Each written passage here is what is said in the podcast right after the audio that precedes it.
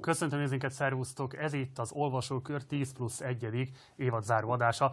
Különleges adás nem csak abból a szempontból, hogy lezáródik az, év, az olvasókör, hanem abból a szempontból is, hogy élőben jelentkezünk most a nyitott műhelyből, ahova nagyon sokan jöttetek el. Köszöntelek benneteket is, köszönöm szépen, hogy velünk töltitek ezt az estét. És hát külön köszönöm Lenyi Imre Zsoltnak és Sipos Balázsnak, hogy szintén itt vannak ma este is velem, hogy ezt tették az elmúlt tíz adásban is. Sziasztok! Sziasztok! Hello valóban jellemez egyfajta ünnepélyességet ez a mostani alkalom, ezen majd valamelyest próbálunk javítani. Mielőtt a konkrét szövegekre rátérnénk, és egyáltalán elmondanátok azt, hogy milyen koncepcióval készültetek az utolsó olvasókörre. Egy picit ilyen retrospektíve szeretnék néhány dolgot felvetni, és gondoltam, hogy esetleg beszélhetnénk róla. Aztán, hogyha azt érzitek, hogy nagyon félreviszi a témát, akkor legfeljebb majd ugrunk rajta improvizatíve. De az első ilyen dolog, amit gondoltam, hogy esetleg tematizálnék felétek, hogy pont Balázsral beszélgettünk arról, hogy a legelső olvasókört és a legutolsó olvasókört, hogyha föltesszük a palettára, akkor azt lehet látni, hogy még a legelső szövegeknél nagyon erőteljesen jelen volt egy az irodalom szakmán túlmutató társadalmi, politikai, gazdasági kornak a megismerési lehetősége. Ugye ezek a szövegek és ezeknek a, hogy mondjam, dimenziói egyre jobban szűkültek rá egy irodalom szakmai fókuszra, és hát a legutolsó adásban volt az, hogy egy igen éles, számomra már nehezen követhető irodalomemeleti vitába tévedtetek el, amit én nagyon szeretnék majd egyszer részleteiben is megismerni. De valamiért azból indultam ki, nyilván ezzel próbálván nem tudom én a saját szégyenemet ellaposítani vagy kiterjeszteni, hogy lehet, hogy a nézők felől is volt esetleg egy ilyen típusú rácsodálkozás erre a folyamatra.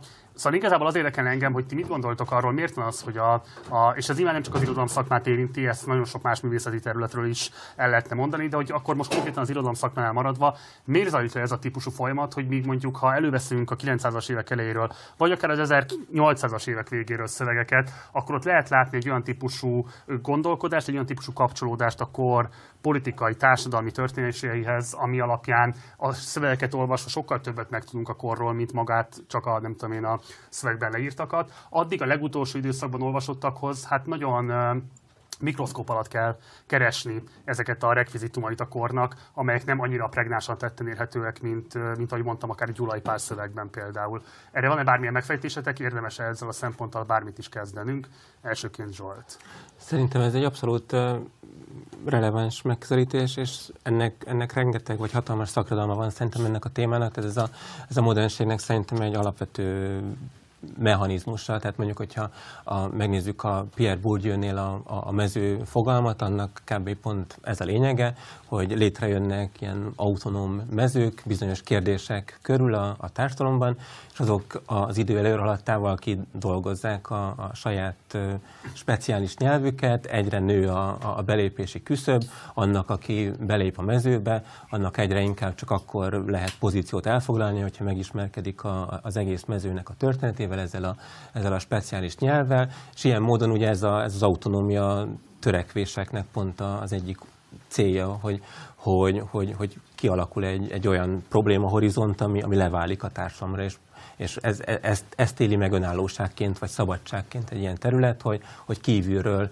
ugye ezek a mai szövegek felül is relevánsak, hogy a politika felől, a gazdaság felől, más, más társadalmi területek felől nem, nem lehet belebeszélni, nem, nem, nem írják felül a, a saját nyelvet, és ugyanakkor van ennek egy másik oldala, hogy emiatt úgy érzi, időről időre a mező, hogy el, eljelentéktelenedik, vagy relevanciáját veszti a, a társadalomban, és akkor mindig, mindig történnek ilyen, ilyen kitörési kísérletek. Szerintem ezt is láthattuk a, a fél év során, tehát mondjuk a Szabó Dezső, vagy a, vagy a, vagy a, a kommunista irodalompolitika az abszolút egy, egy ilyen kitörési útvonal volt, ami próbálta a, a mezőt szétbontani. Tehát szerintem ez a, ez a modernségnek egy nagyon alapvető dinamikája, hogy, hogy próbál megszabadulni a külső kötöttségektől, egy olyan nyelvet kidolgozni, ami csak a sajátja, és ugyanakkor néha, néha rosszul érzi magát ettől. És a, a 90-es évek az ugye egy, egy, nagyon, egy nagyon intenzív kinyitási periódus után egy, egy nagyon intenzív bezárulási vagy felszabadulási periódus volt. Tehát ezt láttuk szerintem a, a, a múlt alkalommal, amihez képest szerintem megint megint egy, az inga egy más, más fokán vagyunk ezen a héten ezekkel a szövegekkel. Igen, a magyar viszonyban azért szoktam még mindig azt érezni, hogy a burgyói elbeszélés nem működik, mert szinte tíz évenként követik egymást ezek az ide-oda ingázások, ez nem egy ilyen előrehaladó építkezés, hogy ez egyre szuverénebb, autonómabbá válik az irodalmi mező, vagy azon belül az akadémiai, vagy egyetemi, hanem hol így, hol úgy és azon is elgondolkodom, hogy mondjuk a Gyulai Pálnak a beszédmódját, vagy a Horváth Jánosét abban a korszakban mennyire, mennyire tekintették közérthetőnek, mennyire, mennyire volt az a nem szakértő Az a sejtésed, hogy nem? Nekem az a sejtésem, hogy nem, igen. A köz is szűkebb volt. A köz is szűkebb volt, igen. Tehát ma, már maga az, hogy, hogy bekerüljünk a közbeszédbe, vagy a közbeszédnek az olvasóivá, vagy beszélőivé váljunk, az is egy olyan e, szigorú kiválasztási kritériumon vezetett keresztül, amikor még a közoktatás nem létezett abban a formában, mint a szocializmus óta létezik, amikor még a közbeszédbe való belépésnek teljesen másfajta műveltségi kritériumai voltak, mint mondjuk a 90-es évektől fogva, ott nyilván már volt egy olyan előzetes szelekció, amivel 9,5 millió vagy 10 millió ember rögtön kiesett, mint potenciális címzett egyáltalán. Szóval, hogy ezért is olyan relatív ez, hogy, hogy mi a mából könnyen olvassuk a Gyulait, vagy a, vagy a Horvátot, de hát egy, egy, így is egy sokkal kisebb közönségnek, vagy mondjuk relatíve akkor a közönségnek írhattak talán, mint amekkorának a Kulcsár Szabó Ernő ír. Feltételezhető ez. A másik, amin...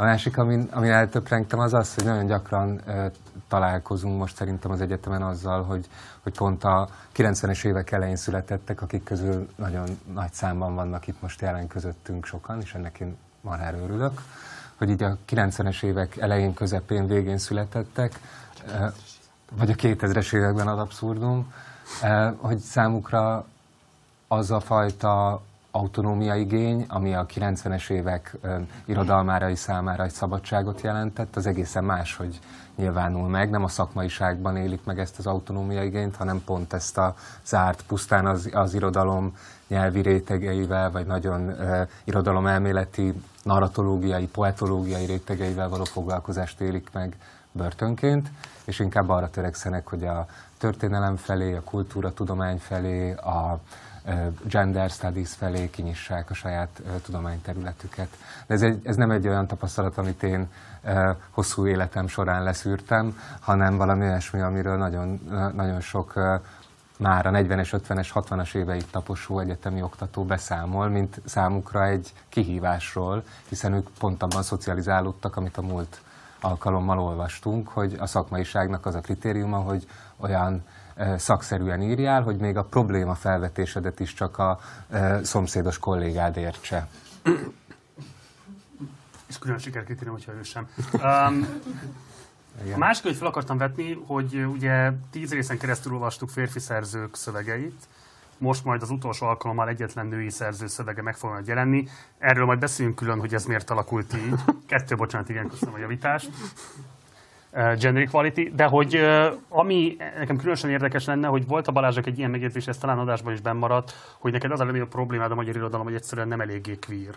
Igen. És hogy uh, nyilván felteszem ezt nem abban az értelemben érted, hogy így a, nem tudom én, a harmadik hullámos feminizmus alapján mit értünk a queer szó jelentés tartomány alatt, hanem sokkal inkább, hogy ez a típusú, nem tehát a szexualitásnak a sokfélesége, árnyalatai, sokszínűsége és így tovább, hogy egyszerűen ez így riasztóan nem jelenik meg, vagy nem reprezentálódik a magyar irodalomban. Engem az érdekel alapvetően, hogy azok a szövegek, amiket olvastunk, és az a 100 plusz év, amin végigmentünk az elmúlt 10 alkalommal, hogy ez tudatos volt, hogy ennyire hiányzik a szexualitás mint dimenzió ezekből a szövegekből, vagy az ezzel való irodalmi foglalatoskodás, vagy egész egyszerűen tényleg az a helyzet, hogy 100 plusz év szövegeit végig tanulmányozva ez a kérdés gyakorlatilag non-existens a magyar irodalomról való beszédmódban. Hát... Tanár úr, kérem, mi a megfejtés? Nyilván nem tudom, hogyha, hogyha ez nem egy tíz alkalmas rendezvénysorozat lett volna, és nem az lett volna a, a, a koncepció, amit az elején kitalálok, nem biztos, hogy, hogy okos módon, hogy, hogy reprezentatív és nagy hatású és nagy elérésű szövegeket olvassunk, akkor nyilván a, a perifériákról, ilyen, ilyen hamvába holt szövegekből, vagy leginkább mondjuk, hogyha, hogyha tágítottunk volna a, a, a fókuszon, és a, és a nem, nem magyarországi magyar szövegekből is válogattunk volna, akkor, akkor lehetett volna egyel színesebb szerintem a kép. Most nem, nem, fogok, nem fogok olvasmány listát adni, de, de azért, azért vannak, lettek volna dolgok. De, de tény, hogy, hogy arra a szintre, ahol, ahol én haláztam, vagy haláztunk, leginkább ez a tematikához. Szerintem, szerintem ez reprezentálja a, a dolgot nagyjából. Nekem ez a, ez a benyomásom. Igen, de, de az, szerintem fontos az az elcsúszás, hogy a, maga az irodalom, a szép irodalom az azért rengeteget tud a szexualitásról, rengeteget beszél a szexualitásról a magyar szép irodalom. A, mint hogyha az elmélet, e, elméleti szöveg, vagy az elméleti nyelv lenne egy kicsit fogalominséges vagy érzékenység, vagy fogékonyság ínséges. Nyilván nem kis részben, amiatt a nagyon klasszikus, nem tudom, valószínűleg Platonig visszavezetett talán addig nem, mondjuk Arisztotelészig visszavezethető megkülönböztetés miatt, hogy ami tudományos, az nem lehet erotikus, vagy az nem, nem tartalmazhat valamilyen érzéki mozzanatot, hiszen azzal csorbul a maga objektív, hűvös, leíró, tárgyilagos, stb. stb. jellege, és emiatt azt hiszem, hogy tényleg az elmúlt évtizedekig ez az, amit én akkor mondtam, hogy a magyar, mondjuk a magyar irodalomtudomány legyen egy kicsit kvírebb, érdekelje jobban a, a test, vagy nem tudom, vagy ne nemi dihottómiákban gondolkodjon, egyáltalán gondolkodjon nemekben, és azt minél plurálisabban tegye. Szóval, hogy ezek ilyen mondatok, nem azért, mert olyan fantasztikusan nagyszerű mondatok, én ezeken szocializálódtam, evidenciának tekintem, hogy így nézek a világra vagy szövegekre, de hogy ezek a mondatok, mit tudom én, a 80-as években te, teljes őrületnek hatottak volna a tudomány berkein belül, míg 50 évvel korábban, hogyha leülök beszélgetni a Szent Kutival, akkor röhögve csapdossa a térdét, és azt mondja, hogy teljesen igazad van, komám, és tátog a nagy szájával. Vagy érted, a Szabó Lőrincnek sem kell magyarázni, hogy, hogy, hogy a szexualitás az egy elég bonyolult dolog, és de hogy, hogyha a magyar irodalom ez megvan, akkor a magyar uh, irodalom tudományban, irodalmi elméletekből miért hiányzik ennyire nagyon a szöveg, mint nem tudom én, erotikus érzéki tapasztalások közvetítője, vagy erotikus érzéki tapasztalatok okozója? valról való bármilyen típusú gondolkodás. Hát, hát most itt az Arisztotelészre utalva hülyéskedtem, de, de hát azért arról van szó, hogy ez, ez a nemzetközi irodalomelméleteknek az érdeklődési horizontjában sincsen időtlen idők óta benne vagy a filozófia történetben is, mit tudom én, most ebben nem nagyon belemenve, de hát közismert, vagy köztudott, hogy, hogy ezek a dimenziók, ezek nem a nyugati gondolkodásban leggyakrabban reflektált tapasztalati rétegek. Szóval van egy ilyen nagyon, nagyon súlyos metafizikai ballaszt, hogy a tudomány az ne, az ne, ne tévejegjen a, a hús, meg a, meg a nemi szerv, meg, a, meg azoknak a feldarabolása felé, mert hogy az nem, az nem igazán komilfó, vagy nem igazán szalonképes egy uh, tudományos diskurzusban. Az egy, viszont még egy, csak egy gondolat ehhez még, hogy az viszont egy nagy kérdése az elmúlt 15-20 év magyar irodalom elméletének, hogy amikor már ezek tényleg elkezdtek kidolgozódni a 60-as, 70-es évektől kezdődően francia meg amerikai diskurzusokban, amiket a magyar irodalom tudósok is olvasnak, hogy akkor ezt hogyan lehet ügyesen, leleményesen és hatékonyan áthozni ide. És azt gondolom, hogy, hogy talán az a, a, így előre utalva, hogy, hogy mondjuk a Bán Zsófia szövegében az lehet csalódást keltő, hogy az a szöveg azt tükrözi, hogy, hogy hiába szólít fel valami nagyon nemes szempontnak a figyelembevételére, a nőiség szerepe, helye, jelentősége a nőiség, mint korlát az irodalomban. Ezt nagyon hasonlóan régi módi dihotómiával teszi, és nem igazán tud kilépni pont azok közül, a megkülönböztetések közül, amiknek a felszámolását indítványozza.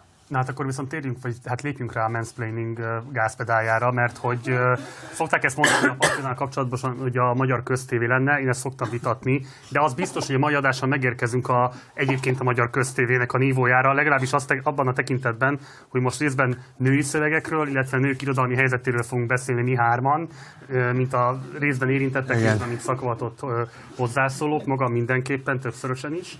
Uh, úgyhogy röviden kérlek, hogy mondjátok el, hogy miért ezt a három szöveget választottátok, és mi az üzenet értéke annak, hogy két női szerző megjelenik a szöveg szerzői gárda között, úgyhogy eddig non-existensek voltak a korábbi szövegszerzők között. Hát nyilvánvalóan az, hogy jól kicsesszünk magunkkal. Így, ezáltal. Zsolt, szerinted? Igen.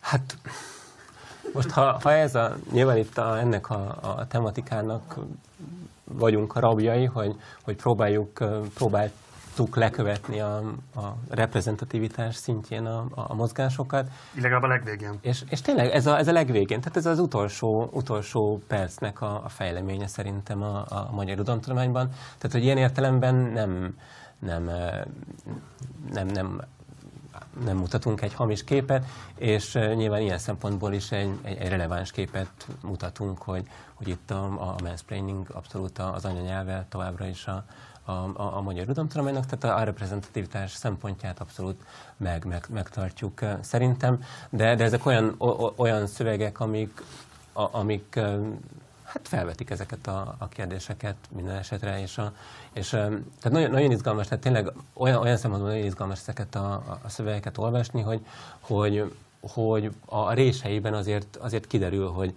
hogy hol, hol bicsaklik meg ez a dolog. Tehát most, most ez nyilván ezzel nem, nem, nem, nem jutunk sokkal előrébb, vagy nem, nem lesz sokkal jobb optikája a dolognak, de mondjuk amikor a Bán Zsófia el, elmondja, hogy mi, miről ismerszik meg a, a, a férfi író, vagy a férfi értelmiségi, és ott egy, egy négy pontos, vagy öt pontos listát összeállít, a, a, az ötből egy, egyet, egy sem volt rám érvényes például, tehát nem, nem voltam katona, talán egy percet sem fociztam életemben, nem, stb. Tehát, hogy, nem, tehát, hogy ezek nyilván nagyon esendő kategóriák, és, és mondjuk erről, erről lehet beszélni ezeknek a, a szövegeknek a kapcsán, de nyilván itt nem, nem tud okos lenni a, a, az ember innentől. De csak egy történeti kérdés, tehát akkor az viszont kijelenthető, hogy a 2000-as éveket megelőzően az irodalomtudományban releváns női szerző Magyarországon nincs és nem is volt? Nem, nem, ne, ezt, ezt nem mondta Zsolt, hanem hogy az irodalom elmélet, vagy az irodalom reflexióban a férfiasság, nőiesség, vagy egyéb gender szempontok nem merülnek föl. E, e, ennyi, az világos, ennyi de akkor esetleg olvashattunk is volna akár női szerzőt, de nem tettük, mert már hogy ugye most itt elméleti szövegeket igen, olvastunk, igen, tehát igen. azt kérdezett, hogy női irodalomtörténészek ki lettek-e szorítva ebből a Ha nem is kiszorítva, hanem csak egyszerűen nem lettek-e hagyva. Hát fúha. Én, nem, én bevallom, hogy én nem, én nem ismerek 1990 előttről én nem olvastam uh, női uh, Ez nem számok vagy irodalom Tényleg érdekel a dolog, hogy ez, ez, ez, tehát mi erről a mondás, Zsolt? Hát szóljon, aki, aki, aki ért ehhez a, a, a dologhoz. Tehát nem tudom, a Balassa Péter helyett olvashattuk volna Tomka Beátát például. Ja, igen, a, igazad van. A, tehát, hogy valamennyi, de, de teljesen világos, hogy, hogy ugye mondjuk a hukkarai szövegből teljesen világosan látszik, hogy, hogy a, a Tomka Beátának nincs mítosza, a, a Balassának van mítosza. Szóval olvashatunk, megnézhetjük, hogy mit csinált, nem tudom, Erdődi Edit a, a 70-es években, de, de nem, nem ez, a, a, nem ez a, a, a narratíva, ami mentén elképzeli magát visszatekintve a, a, a magyar irodalomtudomány. Tehát ez egy más, egy, egy más, más tematika lenne, tehát ez, ezt is érdemes lenne megcsinálni ezt a tematikát, hogyha nem a, nem a főútvonalon mozgunk, hanem, hanem, a, hanem a bejáratlanul maradt ösvényeket megnézni. Tehát, és ez egy más, más koncepció lenne szerintem. De még egy utolsó kérdés, hogy engedjétek meg, hogy ez ragaszkodjak már ez a téma, az aztán áttértünk majd másra, de hogy a, a Bán Zsófia idézi a, a Sein Gábornak egy írásbeli cikkét, amiben a Sein úgy fogalmaz, hogy mi a nagyság és milyen a formája, az már az adott irodalom szerkezeti kérdése. És éppen ezért kérdezem, hogy az, hogy a Tomka Beáta vagy más általatok jelzett női irodalmárok nem képezik a fősodornak a részét, az mennyiben szerkezeti kérdés, mennyiben egyéb tudományos kérdés, tehát hogy hogyan lehet igazából leírni azt a problémát, hogy miért nem lehettek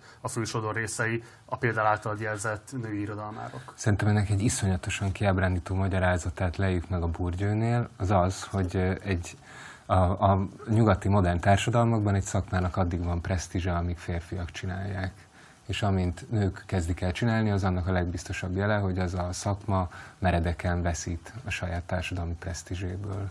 Ez egy e, iszonyatos összefüggés, és ez az, ami miatt mondjuk a Bánzsófia vitának a vége is egy ilyen nagyon szomorú fénybe állítódik, hogy az elmúlt 15-20 év is egy, egy szóval, hogy hogy, hogy nyilván ma már a bölcsészkarokon több, döntő többségében biológiailag nőnemű hallgatók vannak, és az irodalomban is sokkal, sokkal több fiatal, biológiailag nőnemű ember ragad tollat, mint fiú. sokkal jobban tudnak írni, stb. Ami azt jelzi, hogy ez a, ez a dolog, hogy írással foglalkozunk, ez meredeken veszít a jelentőségéből.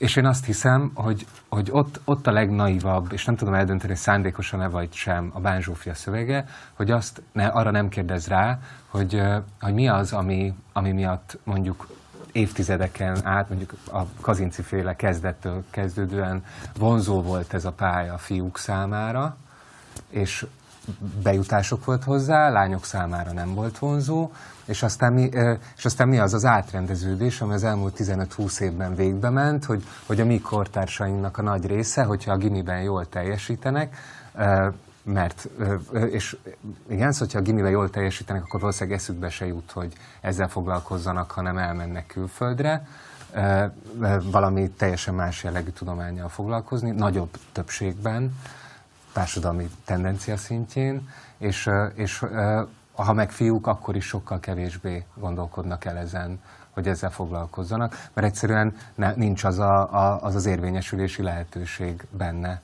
mint ami, mint ami más szakmákban van. Ezt, bocsánat, egy mondatot ezt hadd mondjak, hogy szerintem az, szerintem az nincs, nincs megcsinálva egyébként történetileg, történeti szociológiailag, hogy mikor, mikor mennyi embert érdekelt ez a dolog. Tehát, hogy, tehát, hogy valószínűleg ez sose volt annyira centrális kérdése. Mint amennyire ugye, mutatta magát. Hát mint amennyire mutatta magát, meg mint amennyire egy, egy történeti perspektívából ez, ez tűnik. Tehát, hogyha mondjuk elolvassuk ezt a szöveget, és, és az alapján képzeljük el ezt a dolgot, hogy mit, mit mond mondjuk Bőti Zsolt, hogy, hogy itt ezen áll vagy bukik a, a, a magyar nemzet sorsa, hogy milyen irodalom íródik. Tehát valószínűleg sose volt így. És valószínűleg pont azért... Sosem volt ezen a magyar nemzet sorsa?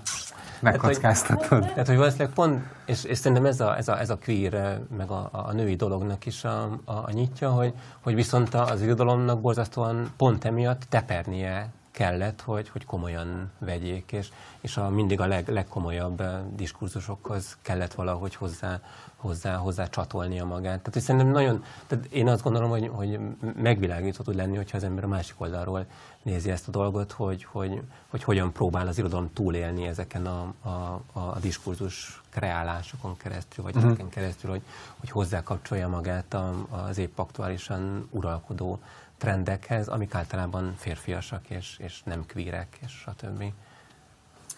Akkor tényleg rá a konkrét szövegekre, amiket már olvastunk. Um, egyetértetek vele, hogy elfogadjátok azt, hogy a Horváth Györgyi szöveggel kezdjük?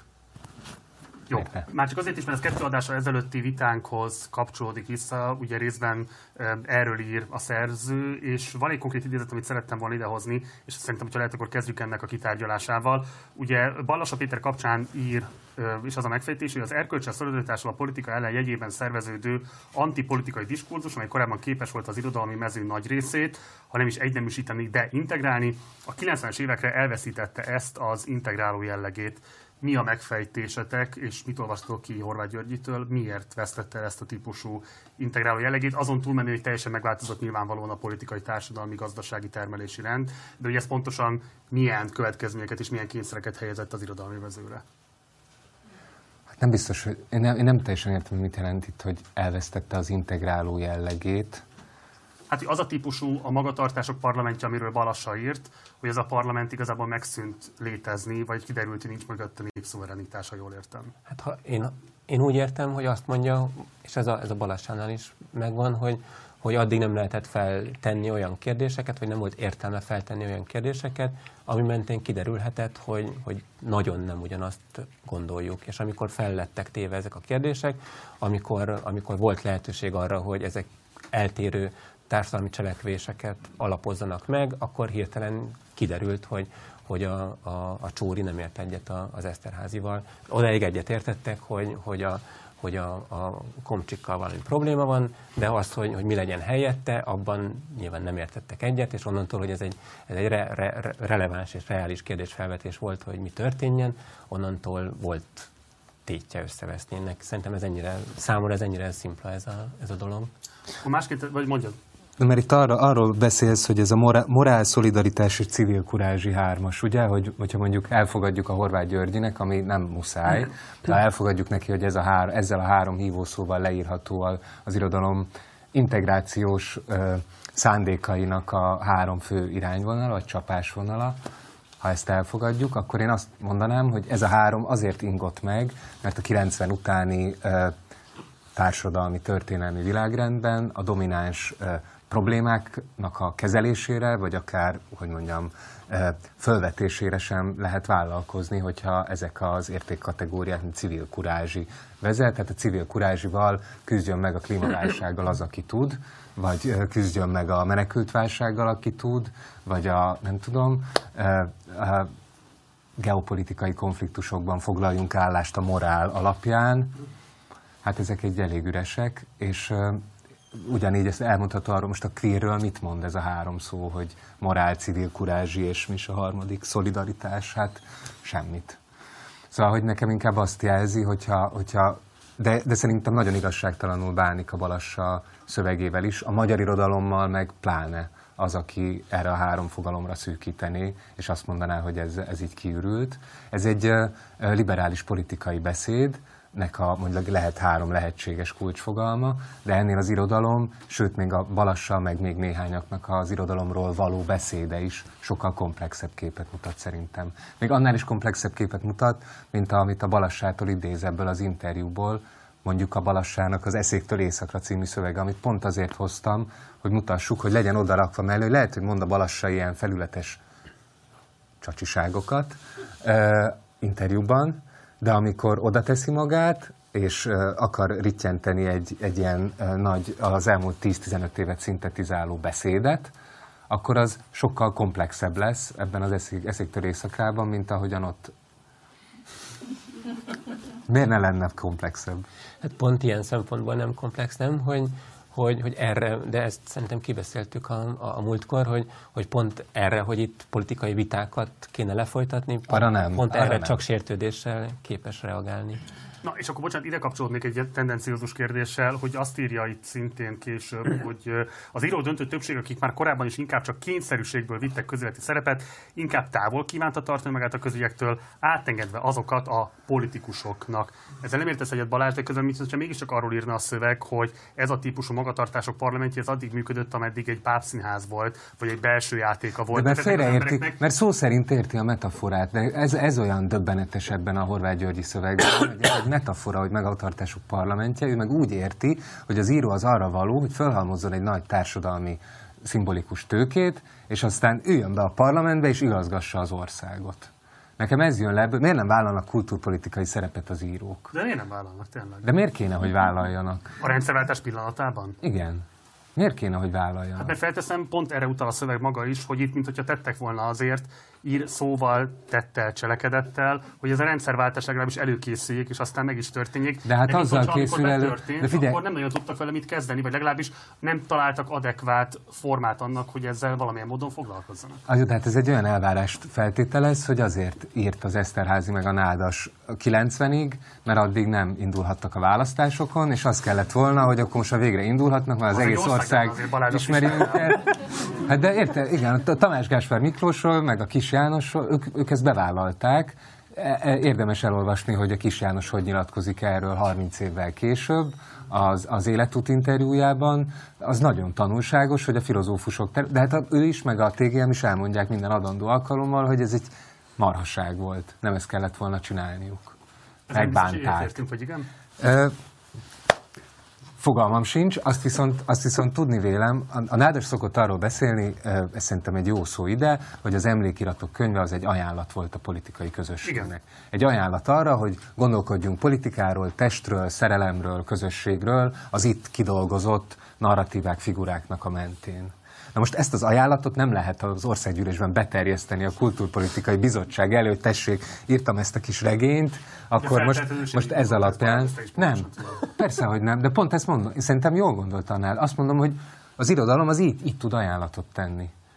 Nem úgy, hogy alapít egy bizottságot arra, hogy az emlékiratok könyvében lefektetett alapelvek alapján dolgozzuk át a köznevelési törvényt, vagy nem tudom.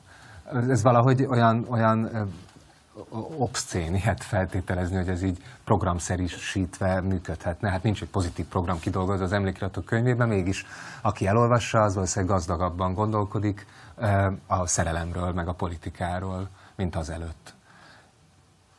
És ennyi, de, de hogy e, akkor még addig gondolkozzál, de csak hogy annyi, hogy szerintem az egész Horváth György, egész szövegben az a legbántóbb, hogy iszonyan lebecsüli az irodalmat hogy irodalmi szövegeket egyáltalán nem olvas, föl se említ, és elfogadja, ha megnézed a hivatkozás politikát, angol száz, vagy tehát, hogy kizárólag ilyen külföldi autoritásokat idéz, mert valakit idéznie kell, akik elmondják, hogy a kelet-európai régió egészében ez úgy működött, hogy mindenhol apolitikusak voltak, meg antipolitikusak voltak a izék.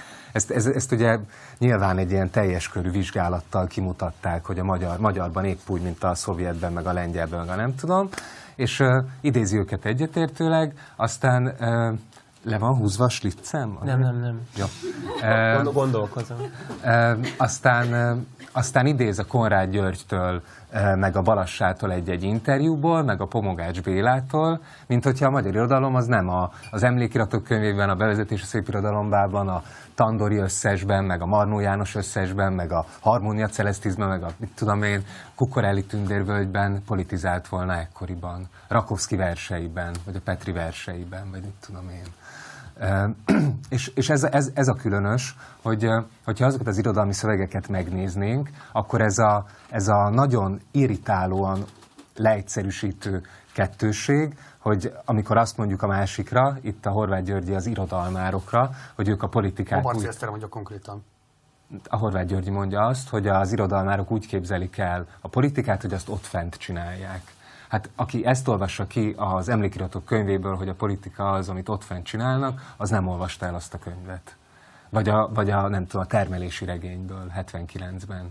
Az nem ezt mondja, hogy ott, ott nincsenek ilyen ott fentek, meg ott lentek. De itt nem a, szerintem, jó, ebben szerintem igazad van, de itt nem az a kérdés, hogy, hogy, hogy amikor ezeket a, a dolgokat csinálják, akkor, akkor mi a mai fogalmainkkal látjuk, hogy, hogy politikát csinálnak, hanem hogy mire gondoltak, amikor arra gondoltak, hogy ők valóban politikát csinálnak, vagy hogy akar, vagy hogy ehhez van-e, van-e közük. Tehát így szerintem csak ennyit mond a, a szöveg, hogy, hogy az, amit, a, azt, amit ők csináltak, azt nem szerették volna politikaként leírni, és ezért nem volt, nem volt befogadó készség arra a típusú elméleti ajánlatra, ami, ami politikának nevezte ezt a dolgot, mert szerették volna ettől külön tartani. Ez nem, nem minősíti azt, hogy, hogy amúgy pozitíve mit csináltak. Szerintem ez egy... De azt nem tudná, az számomra világosan kiderül a Horváth Györgyi szövegből, hogy azt nem tudná elmondani, hogy ő hogyan tekinti politikai aktusnak, most maradjunk tényleg ennél az emlékiratok könyvének a publikálását. Az valahogy nincs benne ebben a diskurzusban annak a potenciálja, hogy el tudja mondani, hogy ez miért politikai aktus, mert valójában ő is úgy fogja fel a politikát, mint ami szakpolitika legjobb esetben, kultúrpolitika. Azt kéri számon, hogy miért nem álltak kultúrpolitikusnak azok, akik a kultúrpolitikát Azért, azért csóváltam fel, mert ezt továbbra sem találom ezt a helyet. A Marci, hogy... Marci idézte. És én is egy vitatkozik velem, hogy pont azt kéri számon, amikor a Vabarci Eszternek a, az eszét kritizálja, hogy pont nem az a kérdés, hogy a politika, mint egy ilyen hatalmi szóval az irodalmi életet újrarendezni kívánó ágens, ez így hogyan jelenik meg, hanem pont az lenne a lényeg, hogy a regények az irodalom titkát hogyan lehet fölfejteni, a benne megmúló hatalmi viszonyokat hogyan lehet nem tudom, megsejteni adott esetben azokkal az elméletekkel, amelyekről a Bavarci Eszter igen, hát leegyszerűsítő módon ír, legalábbis a, ebben a szövegben, ennek a szövegnek az interpretálása alapján. Igen, ez oké. Okay. Tehát ez rendben van, de, de erről, nem, erről nem tudunk meg. Tehát, amit legelőször idéztél, tudod idézni azt, amit legelőször felolvastál a Horváth Györgyiből? Ezt a kultúrpolitikásat.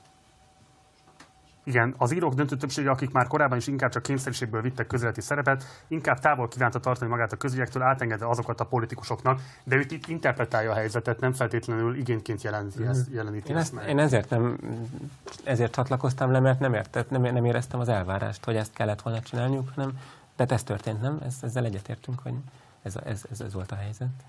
Hát nem tudom. Ja, hogy szerinted... Nem tudom, hogy ez volt a helyzet, hát, hogy nem. de nem látom azt, hogy mi lenne, a, mi lenne milyen másfajta fogalom lenne kidolgozva, mit, mit csinál, tehát hogy kikről beszél egyáltalán a Horváth Györgyi, azokról beszél -e, és az oké, okay, hogyha azokról beszél, a Babarci Eszterről beszél, a Farkas Zsoltról beszél, a Radnóti Sándorról, meg a Pomogács Béláról, uh-huh. hogy ők hogyan beszélnek irodalomról, hogyha a Horváth Györgyi eszélyének az a címe, hogy öt emblematikus irodalmár hogyan beszél az irodalom protokolljáról a 90-es években, ha ez a címe, akkor azt mondom, hogy igen, tényleg erről szól ez az eszé. Ha viszont az a címe, mi a címe? antipolitika a magyar irodalomtudományban a 90-es években. Igen.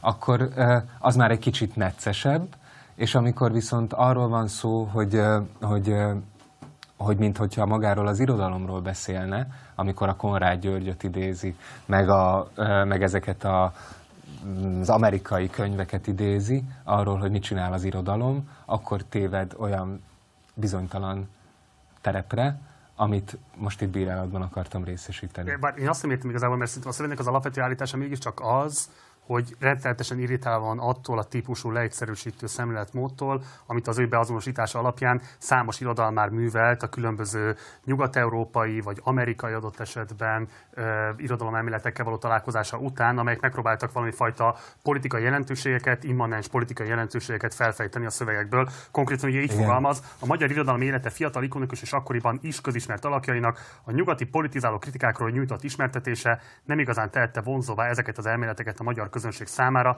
hiszen hiányzott belőlük ezeknek az elméleteknek egy részletes és struktúrált láttatása. Ezzel tudom, teljesen bocsáss meg, hogy ez, ez valós-e, de valósnak tűnik, igen, és igen, mindenképpen vonzónak. Igen, ez, ez a része teljesen, ezt én is aláírom. Sőt, annyira, hogy néhány hónappal ezelőtt volt egy velem egy idős irodalmárral egy beszélgetésem, akinek valamilyen rohamomban kicsi túl lelkesen kezdtem el fejtegetni, hogy a száidot így meg úgy kéne újraolvasni, és hogy ez mennyire fontos lenne annak érdekében, hogy a magyar, Magyarország kitettségét, kulturális kitettségét egy kicsit gazdagabban próbáljuk meg reflektálni, ezt a félperifériás státuszt, és nem mindig a, a szociológiából, meg a közgazdaságtamból kölcsönzött fogalmakat próbáljuk meg így rászuszakolni a kulturális termelésre is, hanem kulturálméleti, globális differenciák kulturálméletileg kidolgozott fogalmiságát használjuk itthon. Bocsánat a szörnyeteg mondatét. És akkor így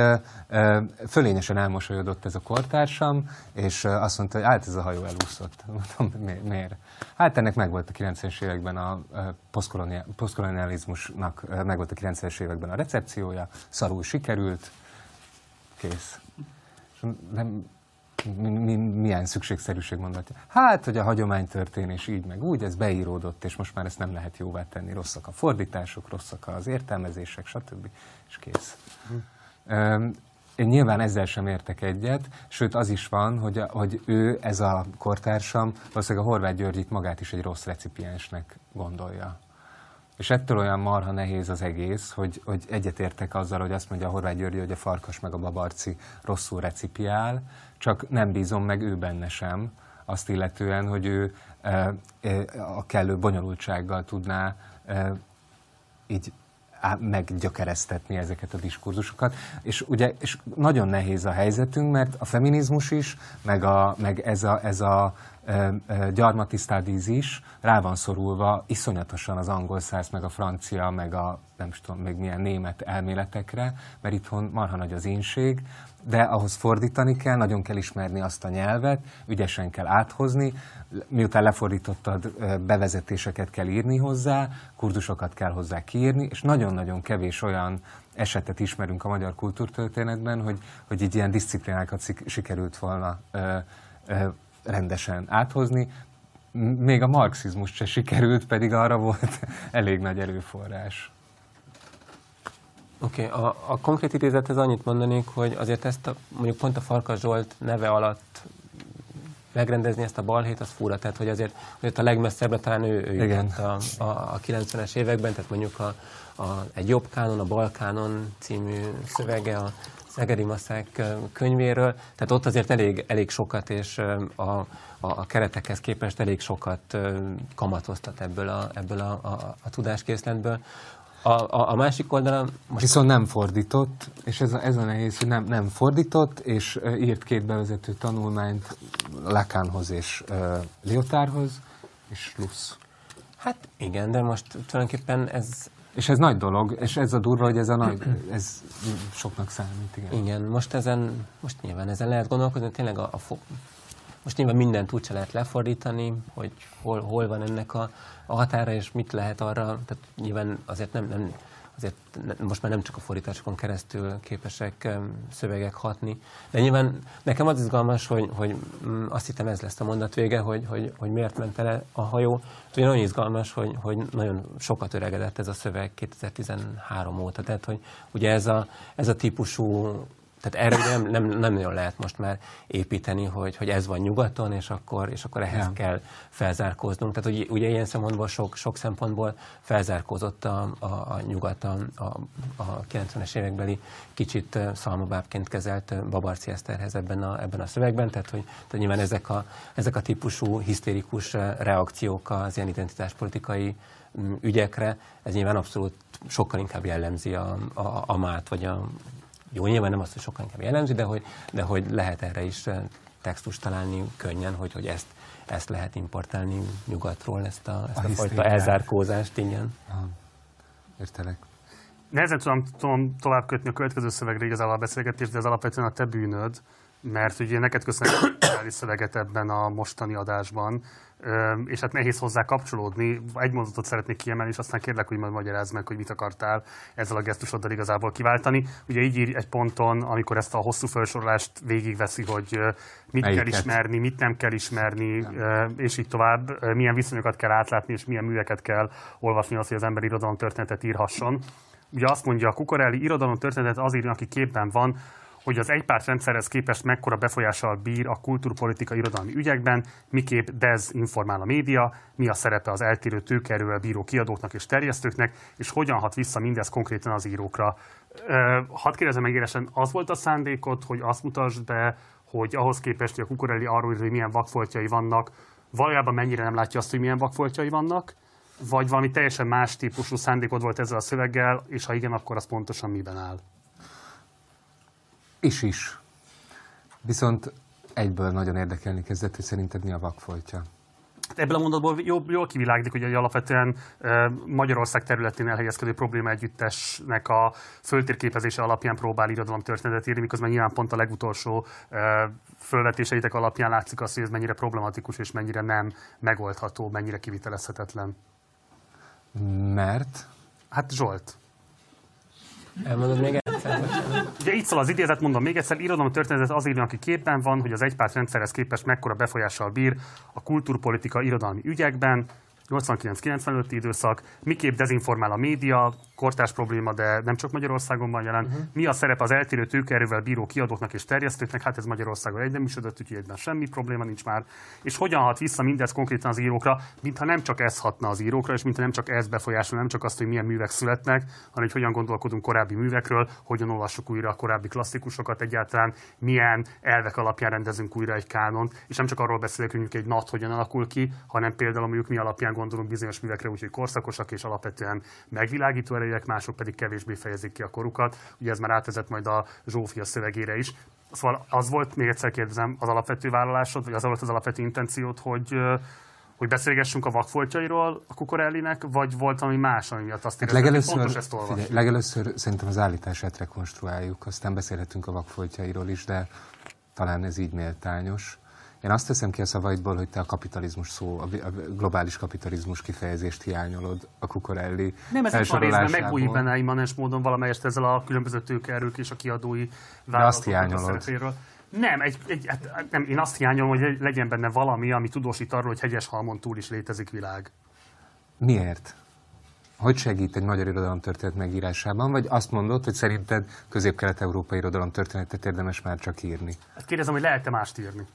Hát eddig még senki nem írt közép-kelet-európai irodalom történetet. Sokan mondják, hogy... De most 2022-ről beszélünk, tehát nem az a kérdésem, hogy eddig miért nem született meg, hanem az a kérdésem, hogy 2022-ben, ha olvasjuk ezt a szöveget, ami alapvetően arról szól, hogy mennyi típusú elvárásnak kéne megfelelni, hogy nekem itt nagyon sok elvárás valójában hiányzik, ami nem jelenik meg ebben a szövegben, miközben ez is elég vaskos, és én ezeknek a kívánatnak sem tudnék megfelelni. Aha, Értem, értem. De tényleg nagyon fura egyébként. Tehát tényleg ez, a, ez a perspektíva, tehát én ezt abszolút egyetértek ezzel, hogy olyan furcsán, olyan kriptonacionalista ez a, ez a, ez a, ez a perspektíva, hogy, hogy ugye ez, ez, ez, ez tárul fel, hogy a, hogy a, a, a, a Kárpát-medencén, de inkább a, a magyar határokon belüli ügyeket másodpercre másodpercre kéne teljes vertikumában ismerni, és hogy tényleg nincs, tehát hogy a, tehát, hogy a, a, a, külföldi ügyekből tényleg a magyar emigránsok, akik, akik meg, megjelennek. Tehát, hogy, hogy ezért tényleg, és a, ugye a társadalom, tehát, hogy ilyen értelemben is abszolút ezzel egyetértek, hogy, hogy, hogy egy kicsit túlságosan önnemző ként van az irodalom beállítva ebben a, ebben a szövegben, és ezek szerintem a, a metaforáiból látszanak, tehát mondjuk ebből, a, ami, a, ami a központi metaforája, ez a, a fal áttörése a, a neovangárd által, tehát hogy ami, ami megnyit egy utat utána a, a posztmodern számára. Tehát ez nagyon látványos, hogy itt egy, itt egy metaforához, vagy egy allegóriához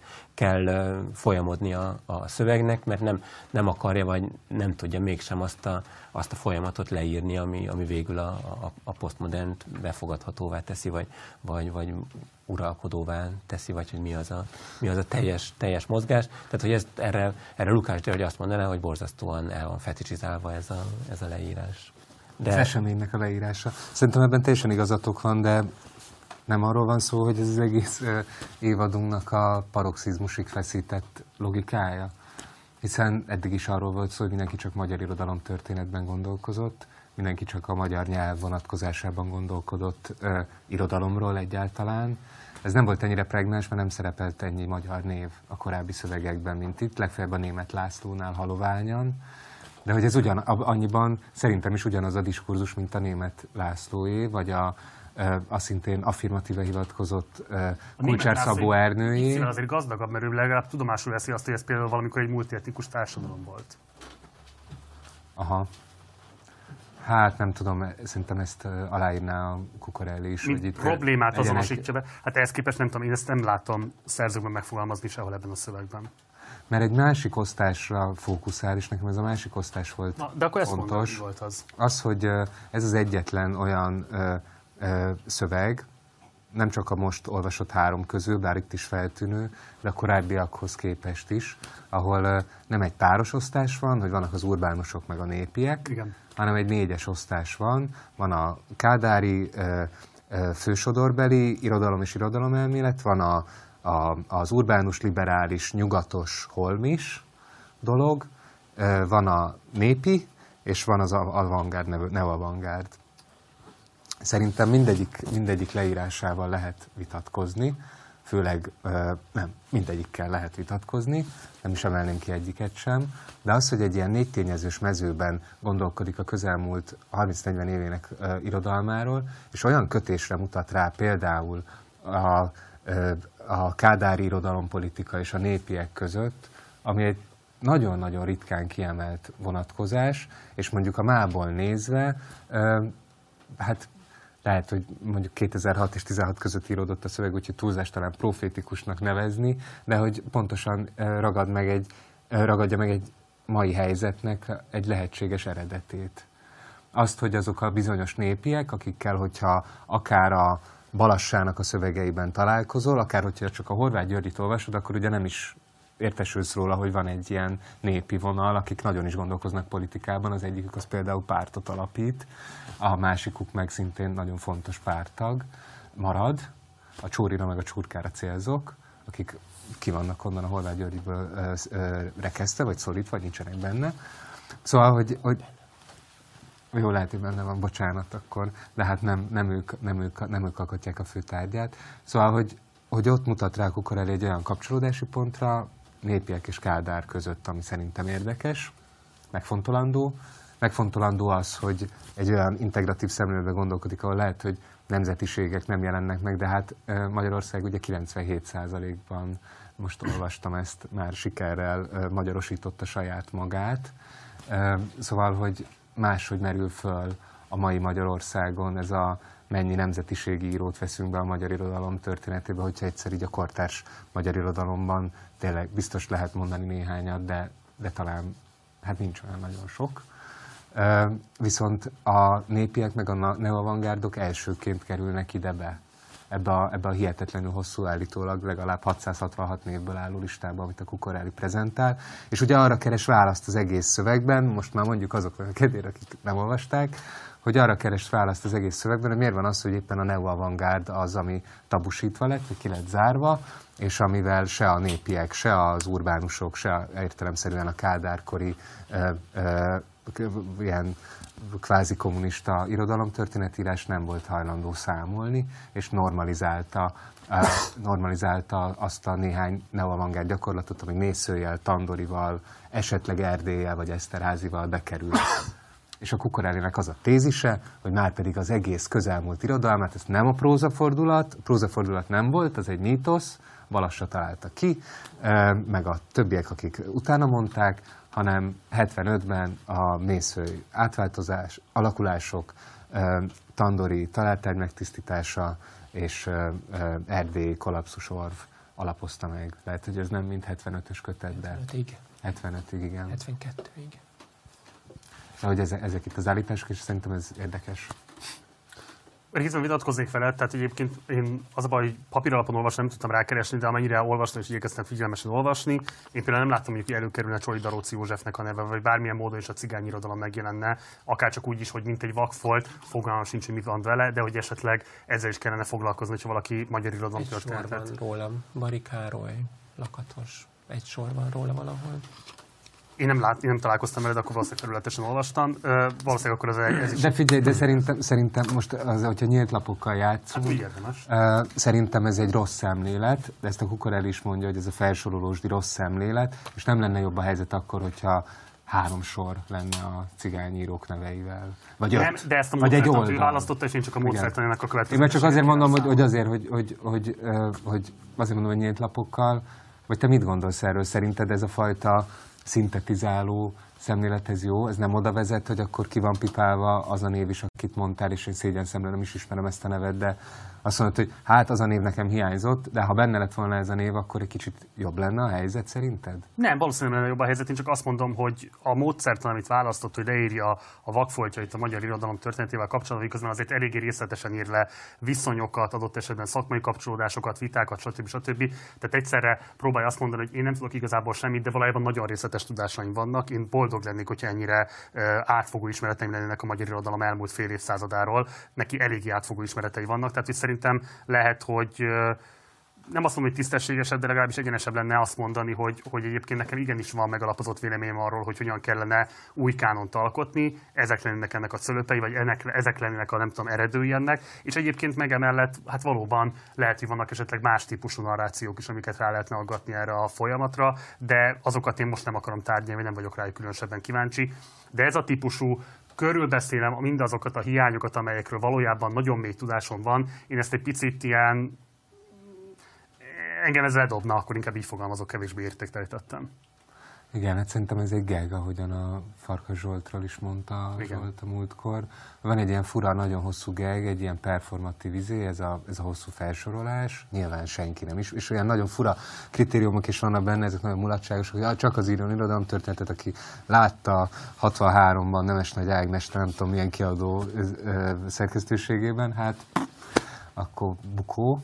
E, szóval, hogy és ez nyilván ez vicc is, de közben meg árulkodik arról, hogy hogyan gondolkodik a Kukorelli az irodalomról, hogy benne van igen ez a, ez a, ez a hát itt nem egy közösség nélküli közösség, hanem mindenféle ilyen mikroközösségek nagyon szó szerint vett együttléte is.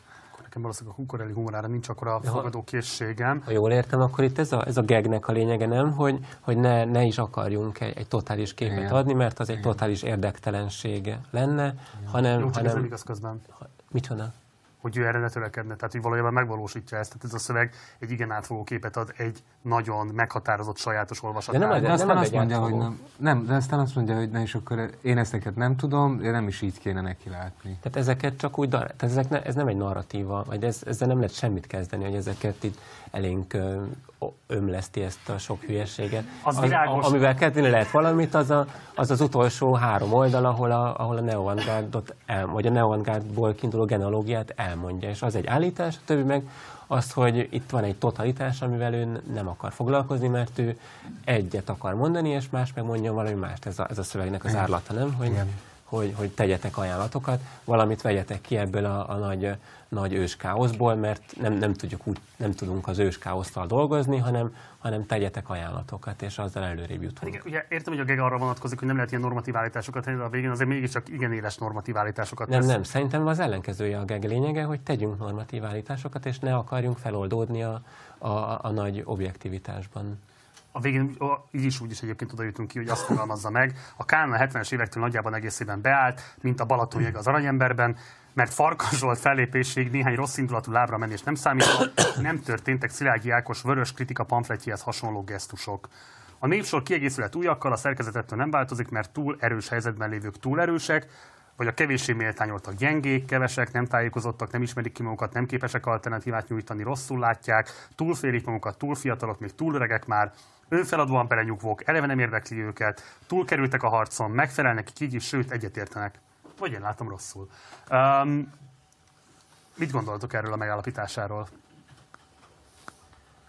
Hát ez bizonyos értelemben így van. Tehát, hogy a, szerintem a, a, az alaptézis az, az nagyjából oké, okay, hogy, hogy nem, nem ez köti le a, a, a fiatal irodalomtörténészek libidóját, hogy, hogy új, új átfogó narratívákat csináljanak, és, és így hallgatólagosan, ugye ez a, ez a szövegnek a, a, a mondása, hogy ez a narratíva, ami valahogy a 80-as években kiforogta magát, hogy a, a 20. század legnagyobb írói Kosztanai Dezső, és Ottlik Géza, és Mészői Miklós, és aki a, az iroda, magyar irodalmat akarja ismerni, azt ezen a, ezen a vonalon keresztül tudja, tudja megismerni. Tehát, hogy tényleg erre, tehát, hogy nincsenek ilyen típusú kísérletek, amik, amik azt mondanák, hogy, hogy nem, a, a magyar irodalom, nem, mit tudom én, Móricz Zsigmondon, Déri Tiboron és nem tudom kicsodán, Sarkadi Imrén keresztül, mint fővonalként ismerhető meg, vagy, vagy, vagy bármi más. Tehát, hogy ez szerintem empirikusan nagyjából igaz, hogy, hogy nem, nem, ez a, nem ez az irodalomtudomány működés módja az elmúlt évtizedekben, hogy ilyen nagy globális narratívák keletkezzenek, mint amit a Balassal láttuk, hogy szükségét érezte ahhoz, hogy oda tegye a, a saját ajánlatához. De igaz ez az állítás? Tehát amikor ő azt mondja, hogy hogy azért nincsen változás, mert a túlerős helyzetben lévők túlerősek, vagy a kevéssé mél- méltányoltak gyengék, és felsorolja, hogy mi lehet a gyengeségeknek az okai, hogy ez ténylegesen így van, vagy azért ebben van egy, egyfajta paranoia, még élesebben fogalmazva akár összeesküvés elmélet, tehát hogy miért lehetne például egy olyan irodalom elméleti hagyományt fölhúzni, amit te vázoltál, ki akadályoz ebben bárkit is egyébként ma Magyarországon, miért ne lehetne ezzel próbálni, hogyha valakinek egyébként meggyőződése, vagy adott esetben komoly koncepciója, hogy egyébként így érdemes Hát elmesélni. igen, de pont ez a kukorainak a kérdése, hogy miért nem él ez senkiben szükségként, vagy miért, miért Az nem oké, de amikor azt mondja, hogy túl erősek és túl gyengék, tehát mint hogyha itt eleve elrendelt pozíciók lennének, amelyek mozdíthatatlanok, én ezt nem látom létező. Hát azt mondja, hogy senki nem csinálja, biztos azért, mert vannak, akik túl erősek, vannak, akik túl gyengék. De hát ez egy, ez egy most egy- nem- nem ez a magyarázat. felsorolás, hogy, hogy most csak azért, tehát az is benne van, hogy nem, nem azért, mert valaki túl erős, hanem egyszerűen nem érdekli a dolog, vagy nem, nem köti le, vagy Én azért egy kicsit még vitatkoznék veletek, mert a végén ő ezt nagyon, nagyon személyesre veszi. Azt mondja, hogy jó-e, ha az őszintén beszélő azonnal a politikai korrektség határain kívül találja magát, mert hátsó szándékot tulajdonítva neki, szó szerint nem ülnek le vele egy asztalhoz, mint Csordás Farkasról és Szív utca étteremben a Holmi 94 per 8-as számával megjelent Balasáról szóló tanulmány kritikája pamfletje miatt. Jó-e, hogy az egyszerűség kedvéért inkább nem szeretjük egymást? Jó, hát ez most igen, ezzel nem lehet sokat kezdeni. Ebben Jó, de akkor ez paranoia, azt legalább kimondhatjuk. Miért? Hát az valószínűleg tényleg nem ült le, a Farkas Zsoltnak tényleg Ennek derékbe, az derékbe magyarázó ereje lenne Balázs. Hát an- annak, hogy Miskolcra került le a Farkas Zsolt, és ö, 15 éven keresztül nem jelentetett meg mérvadó szöveget azután, annak van magyarázó ereje. Lehetett volna arra számítani, hogy a Farkas Zsolt majd előáll egy, hát nem tudom, lehet, hogy a Kukorelli erre számított, hogy a Farkas Zsolt majd előáll ezzel a, a neoavantgárdból a posztmodernbe és tovább című kötettel, és ez versenyre kell, sőt ki is szorítja a Kulcsár Szabó Ernőnek a magyar irodalom történetét. De nem ez történt, hanem Farkas Zsoltnak derékbe tört a karrierje, megutálták, izé, lement, és a Kukorelli úgy látja, hogy nem jött más, aki ilyen radikálisan újszerű nyelvvel kísérletezett volna, és más ízléssel nyúlt volna hozzá az elmúlt 20-25 évhez. Az, ez, azért ez nem kell borzasztóan paranoiásnak lenni. Tehát nyilván van egy paranoid mozzanat ebben a, a, a szövegben, de azért a, a magyar irodalom tudománynak a, a 90-es és 2000-es évtizedei azért tényleg erről szóltak, hogy, hogy, hogy úgy, úgy, úgy területet szerezni, hogy, hogy a többiek minél inkább hülyének tűnjenek, és, és ne, ne higgye senki azt, amit, amit mondanak. Tehát mondjuk, a, mondjuk a, a, a, az eklatás példájának, mondjuk ami József Attila körül történt. Tehát mondjuk, a, mondjuk ott a, a, a Kulcsár Ernő és a Tverluta György közötti ilyen párba. Ez, ez szerintem nem, ez nem egy, nem egy olyan dolog, ami, ami a széles közönség figyelmét felkeltette volna, vagy ezzel, ezzel kelnének és feküdnének a, a, az emberek, de mondjuk a, nem tudom, a, a, tehát ezek, ez, ez azért egy létező folyamat volt, hogy, hogy ezek a konferen, tehát mondjuk konferenciák ilyen módon voltak megszervezve, hogy, hogy, hogy előre meg volt, hogy mi lesz a, a végkicsengése a, a konferenciának. Tehát, hogy, tehát, hogy ezek, ezeket egy kis paranójával fel lehet egy ilyen vízióval növeszteni, hogy, hogy itt uh, ilyen értelemben van demobilizálva ennek a, a, a közegnek a, a működésmódja. Nem erre vonatkozik a kérdés? Hát jó, lehet, hogy az én szocializációm jön teljesen más háttérből, de hogy azért alapvetően az van, hogy ez a típusú attitűd, amit itt a Kukorelli képvisel, én ezt nagyon erőteljesen látom nagyon-nagyon sok területén vagy mezején a különböző, nem tudom, tehát a kultúrának, művészetnek és így tovább. A színház művészetben nagyjából hasonlóképpen érvel egyébként Vigyánszki Attila is, amikor megpróbálja indokolni azt, hogy miért van szükség arra a típusú föllépésre, amit ő és a körei képviselnek. Én csak azt kérdezem, hogy ténylegesen van-e értelme belemenni ilyen. Tehát most bocsánat, hogyha neki megy valaki Balassa Péternek, tehát dekonstruálni próbálja valamilyen módon az ő irodalomelméletét, akkor ne csodálkozzon azon, hogyha a Szent Tehénnek adott esetben van egy ilyen visszaható ereje. Tehát, hogy ez minden típusú ilyen, ilyen hatás hatásértésnél feltehetően a hatásértőknek a sajátja, hogy marginalizálódnak. Emögött szerintem fölösleges föltétlenül ilyen típusú összeesküvés elméleteket, vagy, vagy, vagy, vagy konkrét gyakorlatokat. Ugye, szerintem Marci kicsit túl, túl pörgeted ezt Biztos. a mondatot. Szóval, hogy, ezt, hogy, hogy ő itt összeesküvés elméletet látni, én ezt túlzásnak érzem. Ő egy strukturális állandóságra hívja fel a figyelmet, amit mindenki tapasztal, aki eltölt mondjuk három évet az eltén, vagy öt évet az eltén, vagy gondolom hasonlók vannak nem vidéki egyetemeken is, de az a genealógia, amit a Zsolt is fölvázol. A, a magyar irodalom történetírás elmúlt húsz évének a legfontosabb eseményei Kosztolányinak, a Szabó Lőrincnek és a Márainak a betonbiztos kanonizálása voltak. Ez nagyon sok iszonyú izgalmas olvasatot eredményezett, de azért olyan hardcore avantgárdnak nem mondanám. E, és hát hogyha mondjuk róluk összeírtak nyolc könyvtárat, a Tandoriról, Marnóról, Erdélyről, hát ezen a kis tálcán elférne, hogy mennyit írtak róluk. Vagy az, hogy mennyire olvassák őket, vagy az, hogy egyáltalán beszerezhetők-e a baszott könyveik. Most a kit vágtam ki, és a baszottot nem. Lányos zavarom van, hogy abszurd. Érted?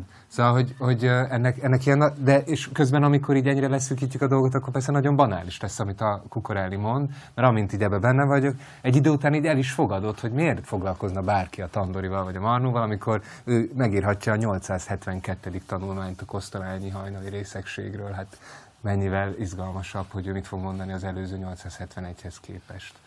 És akkor Kukorelli azt kérdezi... Nem, bocs, én, én, nem ezt vitatom, hogy nyilván vannak ilyen erőviszonyok, amelyek meghatározzák azt, hogy milyen típusú recepcióknak van adott esetben piaca, fogadókészsége, milyen típusú recepciók után lehet adott esetben krediteket szerezni, elismerést nyerni, stb. Én csak azt kérdezem, és bocsánat, hogy ehhez ilyen monomániásan ragaszkodom, de hát mégiscsak arról van szó, hogy hosszú oldalakon keresztül értekezik arról, hogy milyen típusú irodalom elmélet kellene, és milyen típusú irodalom történeti felfogás kellene, és azt végül odafuttatja ki, azért nem lehet igazából új kánonokat fölhúzni, mert mert nem tudom én, 94-ben valaki egy asztalán elküldött egy irodalmárt, aki megpróbálkozott a kánon újrakeretezésével. Ne butítsd le ennyire, de, tényleg ne, ne butítsd le ennyire, mert azt mondja... Én nem lebutítom, én interpretálom, hát, bocsássál meg. Tehát ez a mondat, hogy jó-e, hogy az egyszerűség kedvéért inkább nem szerestjük egymást. Semmi szív, dúl a féltékenység, az ad hominem insinuálás, az ártatlan témákat is rossz indulatúba forgató plegyka, komoly teljesítmények elhallgatása, max fogcsi korgató tudomásul vétele, minden sikert és elismerés körüllengő gyomorból jövő irítség. Ez az árlata a szövegnek, Balázs. De azt mondja, hogy négy csoport van, amelyik irigykedik egymásra. Azt mondja, hogy Amit azt próbáljuk meg megérteni, terep, hogy szerintem van... nélkül is merek állítani, biztos, hogy nincs így. Miért? Mert minden ilyen olvasat szerintem, ami egy adott mezőn belül a szakmai konfliktusokat, versenyhelyzeteket, probléma megoldásokat, stb. ilyen szinten leredukálja egyének közötti féltékenység, területféltés, pozícióharc, stb. stb. nem tudom én együtteseire, az szerintem félrevezető, és megkerüli azt, hogy egy strukturális elemzés legyen annak, hogy valójában miért ilyen folyamatok dominálnak, hogy miért a Máraiból és a Kosztolányiból van tengernyiradalom, és miért nincs a Marnóból és nincs a Tandoriból. Ebben biztos vagyok, hogy ez tudományos, szociológiai, tudományos értelemben ez nem egy, nem egy komolyan vehető vizsgáló vizsgálódásból leszűrt szaktudományos eredmény. Ebben, ebben igazat adok neked. A magyar irodalomszociológiának a csököttségét jelzi, hogy nem nagyon tudunk mellé állítani másikat. Hogy erről az 50 évről azért, de nem, nincsenek, Tessék meg nincsenek magyar PR burgyők, akikhez oda lehetne rohanni azzal, hogy akkor mondd már el, hogyha nem négy volt, akkor hány volt, és kik kivel, és hogy ők strukturálisan miért. De Marci, szerintem onnan, onnan lehet jobban megérteni ezt a dolgot, hogy mivel, mivel vitázik a, a szöveg. Tehát ugye azt egy kicsivel visszában, hogy, hogy ő azzal vitázik, hogy, hogy, hogy nem, a, nem az irodalom kommunikál, vagy ez nem az irodalom írja önmagát. Tehát ez ugye, ez például mondjuk a Kulcsaszabó elnőnek egy, egy ilyen sokszor elmondott ilyen szlogenje, hogy, hogy, hogy mindig az aktuális irodalom írja újra a saját hagyományát. És ugye itt van egy, van egy, van egy ilyen megszemélyesítése a, az irodalomnak. Tehát ugye ez, ez most ez egy, ez egy csökevényes lépés, elismerem, de ugye mégis egy lépés a, a, a strukturális szemlélet irányába, hogy itt, itt igenis ágensek vannak, vagy aktorok vannak, vagy nem tudom, és, és leírható ez a, ez a tér. Most, most tényleg nincs, nincs szociológiailag alátámasztva a, a dolog, de ezen a nyomon legalább el lehet indulni abba az irányba, hogy, hogy nem egy önmozgása van ennek a, de igen, a hogy jobban is, hogy ez tényleg, mit tudom, hogyha az ember három évig nem dugja ki a fejét az ELTE megfelelő szegmenseiből, és aztán valaki oda jön hozzá azzal, hogy de figyelj, az azért volt, mert őt e, áthelyezték onnan oda, és aztán nem publikálhatott ott, mert egyszer beadta a szövegét, és nem adták ki, akkor az ember így három évnyi uh, irodalomelmélet fogyasztás után, ez, ez, ez tényleg egy ilyen re, revelatívan élhet meg egy ennyire banális, közhelyes és így kívülről nézve teljesen semmit mondó információt. Mert annyira nincsen ilyen irodalomszociológiai szemlélet tanítva uh, irodalmári berkekben. Jó, hát akkor az irodalom-szociológiai szemlélet hiányán tovább bevezve menjünk rá a Bán Zsófia szövegére. Igen, mert um, az időnk. Már csak azért is, nem, nem, nem is az idő miatt, hanem azért, mert hát nyilvánvalóan róla is kéne beszélni, és uh, kíváncsi volnék néhány felvetésére, amire kapcsolatban fölírtam egy-két szempontot. Például kezdjük azzal, hogy azt mondja, mielőtt rátérni konkrétan a női reprezentáció, illetve a női szerzők kérdésének a tárgyalására. Ugye onnan indítja, hogy a hazi restriktív kanonizációs mechanizmus örök bűnének számít, hogy például Lázár Ervint sohasem fogadta be érdemei szerint, amitől haláláig szenvedett, csak úgy, mint Békés Pál ha innen indulunk el, és mondjuk ezeket a konkrét szerzőket vesszük, valóban van egy ilyen típusú, hogy a Banjo írja, restriktív kanonizációs mechanizmus, ami meghatározza egyébként azt, hogy mi számít az történet részének, és mi nem? Nem, nagyon nehéz válaszolni, mert sajnos a, azt hiszem, hogy az alapfogalmát, a kánont nem, nem határozza meg a, a, a, a szöveg, és nem, én nem jövök rá, hogy hol, hol, mi, a, mi a kritériuma annak, hogy valami bent van a kánonban, vagy, vagy kívül van a kánonon. Szóval én ezzel a részével, a konkrét nevekkel kapcsolatban csak azt tudom mondani, hogy ha innen nézem, így van, ha onnan nézem, úgy van.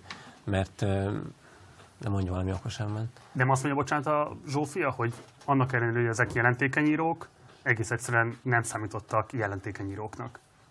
Hát nem tudom, de hova, hova futtatja ki a mondat, hogy a Csukás Istvánnak Úgy jobb, viszont át tudta mégiscsak ezeket a jobb a kanonikus falakat. pozíciója, mint a Lázár Ervinnek. Ezt hát nem tudom. Én Közszeretetnek örvend. de, az A miért, halála esemény számban, hogy ezt de írja. az miért egy kanonikus pozíció, amikor minden más pontján a, a szövegnek meg a népszerűség nem, nem esik alatba, és a Lázár Ervinről mégiscsak van egy 600 oldalas Osiris monográfia, ami nem is rossz. Hm, passz. Hát ennél kidolgozottabb szerintem a, a Kokorelli érvelése, aki rámutat, hogy, az a neo, hogy azt, azt nem képes felfogni a, a magyar irodalomtörténetírás, hogy mondjuk a, a Mésző az egy neoavangárd szerzőként indult. Vagy azt nem képes fölmérni, hogy a neoavangárnak milyen hatás, mennyivel döntőbb hatása volt arra, hogy az Eszterházi milyen lett, mint a Kosztolányinak, vagy az Ottliknak. Hogy ez, ezek is ilyen nagyon egyszerű hatás, ellenhatás, ilyen ka- kauzális izékkel dolgoznak, vektorokkal dolgoznak ezek a kijelentések, és millió fenntartásom van velük szemben, de egyel komplexebben, mégis egyel komplexebben gondolják el mondjuk az irodalmi beszédmódok átöröklődését, mint az, hogy most tényleg A bent van, vagy azért nincs bent, mert ő vicces, B meg azért van bent, mert ő meg komoly. Szóval, hogy ez, és, és olyan nagyon feltűnő az, hogy a 80-as, 90-es évek kanonizációs folyamatairól, amit a Bal- Balassánál láttunk, vagy a Kulcsár Szabónál láttunk, hogy arról viszont nem nagyon beszél a Bán Zsófia szöveg, hogy nem beszél arról, hogy mondjuk mit jelent az ő érvelése szempontjából az, hogy így egyből üdvözlik a már említett emlékiratok könyvét, vagy a Pályi Andrásnak a mindenféle öregekről, meg nőkről, meg eh, deviánsokról szóló szövegeit, akkor még a 80-as években, aztán már valahogy később nem. Hogy mi az, hogy, hogy, ott, hogy, hogy még fel lehetne hozni néhány olyan eh, 80-as, 90-es évekbeli szerzőt, akik, akik, akik tulajdonképpen áttörtek volna egy olyan határt, amit a bán szerint senki nem tört át, hogy az ki van takarva, és akkor jönnek ezek a tényleg nem túl meggyőző példák, amiket a Zsolt említett. Az a baj, hogy nehéz vele. Tehát, hogy a, az alaptézis szerintem is borzasztó fontos, tehát a, a szerkezeti meghatározottság, a nagy írónak a, a, a szerkezeti meghatározottsága, csak a konkrét példákkal nehéz mit kezdeni. Tehát mondjuk azzal, tehát tényleg az, hogy ez a restriktív kánon, ha az ember úgy, tehát ez, ez, ez tipikus olyan dolog, hogyha az ember nem, nem kezd el rajta nagyon mélyen gondolkodni, akkor, akkor igen. Tehát, hogy ez a, a, a nagy totál tényleg ez, ezt a, ezt a Hát képet felütöd adja. a natot, meg az egyetemi kurikulumokat, és tényleg azt látod, amiről beszélünk. Igen. Aztán, amikor elkezd gondolkodni az ember, hogy mégis, itt, hogyha a Bovári név van példaként, akkor végül is Kosztolányitól a, a pacsirta, meg az aranysárkány nincs olyan borzasztó messze ettől, a Mórisztól a, az Isten háta mögött van a legmagasabbra kanonizálva, mégiscsak tulajdonképpen egy Bovári név átirat. Tehát, hogy itt azért rengeteg kivétel, vagy a, a, a, részletekben rengeteg ördög lakik ilyen szempontból. Tehát, hogy a, Hát csak hogy a, érzékszervekről hogy a, ír az hogy a, hogy a Gyulainak mi volt a pozíciója. Tehát nyilván a Gyulai nem volt lelkes az, a nőírók iránt, de mégiscsak egy, egy gyermek kö- költő volt. Tehát az, hogy, hogy ez, ez sem fért volna bele a, az ő, ő horizontjába, ez, ez, sem, ez sem teljesen oké. Tehát, hogy na mindegy. Szóval, hogy a, ne, nem hiszem, hogy a neveken érdemes rugózni, mert, mert ne, nem tudom megmondani, hogy kinek hány kánonpontja van, mert nem tudom, hogy hol kell megnézni.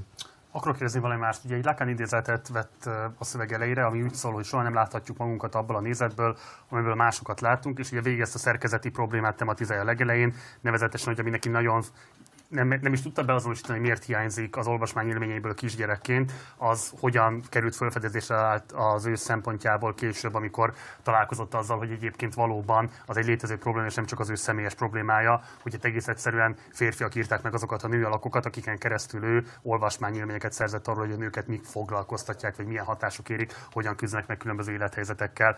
És ehhez képest viszont mégis egy eléggé eszencializáló nőképpel, vagy női irodalomképpel ö, példálózik. Ugye így fogalmaz, Például von egy ilyet a Bán Zsófia, másokat azonban, akik túlnyomó rész női szerzők, inkább a mikrokörnyezet, az emberi viszonylatok és a női test, az érzékek és az érzékesség kérdése izgatnak, mert azokhoz képest, akik nagy elismert szerzők voltak, és ilyen értelemben abba az ilyen történelem szemléleti megközelítési módú irodalom felfogásba besorolhatóak voltak, ami az ő olvasatában nagyobb presztízs, elismerést és így tovább jelentett, és ehhez képest ezek a más típusú szerzők, akik döntően nők, azok meg hát eltérő szemléletmóddal rendelkeznek, döntő többségükben eltérő módon érzékelik a világot, és hogy ez valamilyen módon a nemiségükhöz van kötve. Szóval az a kérdésem hozzátok, hogy miért és miért magyarázátok azt, hogy egy ilyen nagyon eszencializáló nőképhez jut el végül, mint nem tudom én az analízise végén. Nekem az a benyomásom, hogy onnan is indul. Én azt nem értem, hogy e- erre utaltam még a beszélgetésnek az elején, hogy, hogy azt nem értem, hogy olyan elemi megkülönböztetés miért nem intézel rögtön az elején, hogy itt nem biológiai nemekről, hanem szimbolikus nemekről van szó, szimbolikus nemi pozíciókról van szó, aminek a fütyihez semmi köze, meg a másikhoz sincs. Szóval, hogy, hogy, hogy, hogy miért, miért kell ebben a dihotómiában benne maradni. Néha tesz egy ilyen izét, ö, ö, engedményt, hogy persze férfiak is írhatnak női irodalmat, és viszont, de az tényleg egy engedménynek hat, hogyha egyszer utána, amint a nevek kerülnek szóba, az lesz a kérdés, hogy miért nincsen Lesznai Anna, meg nem tudom ki, Kafka Margit, és akkor abból megint ez a kvótázás jön ki, csak az nincs elmondva, hogy most miért veszük olyan biztosra, hogy Kafka Margitnak a nő karakterei, azok a fiatal Bán Zsófiát ö, jobb mintázatokra tanították volna meg, mint ö, nem tudom, Eszter, Német Lászlónak a nő karakterei. Vagy hogy lehet ezt kimutatni, hogy a Német László nő karaktere az rosszabb, mint a Kafka Margité. Lehet, hogy ki lehet valahogy, elfogadom, hogyha ki lehet mutatni, de nagyon gyakran abba csúszik bele az érvelés, hogy azért, mert azt egy nő írta, aki biztos jobban tudja, milyen nőnek lenni. Igen, de részben árnyalja is ezt a fölfogását, és ez szerintem egy kifejezetten szimpatikus passzus a szövegnek, és nagyon kíváncsi lennék a megfejtésetekre, vagy igazából az értelmezésetekre ezzel kapcsolatban. Ugye azt mondja, hogy a nők hagyományos hiányát a hazai irodalomban, tehát evidensen nem a tehetség vagy a minőség hiány okozza, tök oké, okay, és utána azt mondja, hanem az alapvetően másfajta női tapasztalatból adódó, olykor radikálisan másfajta perspektíva, mely más műfajokért, másfajta beszédmódért és másfajta tartalomért kiállt, melyek ugyanakkor nincsenek összhangban a hazai irodalom hagyományos szerkezetével, illetve implicit elvárásaival. Szerintem, amit a hagyományos irodalom szerkezetéről és az elvárásrendszerről mond, az feltehetően igaz, Engem csak azt érdekel, hogy mit gondoltok az előtte megfogalmazott hagyományos, másfajta női tapasztalatokról, másfajta perspektíváról. Tehát van ennek nemi meghatározottsága ti értékelésetek alapján, vagy lehet-e? Én tökre az egyszerűség kedvéért térek ilyenkor mindig vissza a nádashoz, a marnóhoz, meg a tandorihoz. Vita nem fér hozzá, hogy a közelmúlt irodalmának a legfontosabb X szerzőinek, szerzőiben ez a három benne van. Mind a hárman nagyon különbözőképpen. De most ez csak zárójelet, de kérlek folytasd. Megkérdezted tőle? Hát, hogy kinek adna a irodalmi Nobel-díjat senkinek. Senkinek. Hát lehet, hogy világviszonylag. Marnót nem kérdeztem Lehet, hogy neki igen, de a szépen.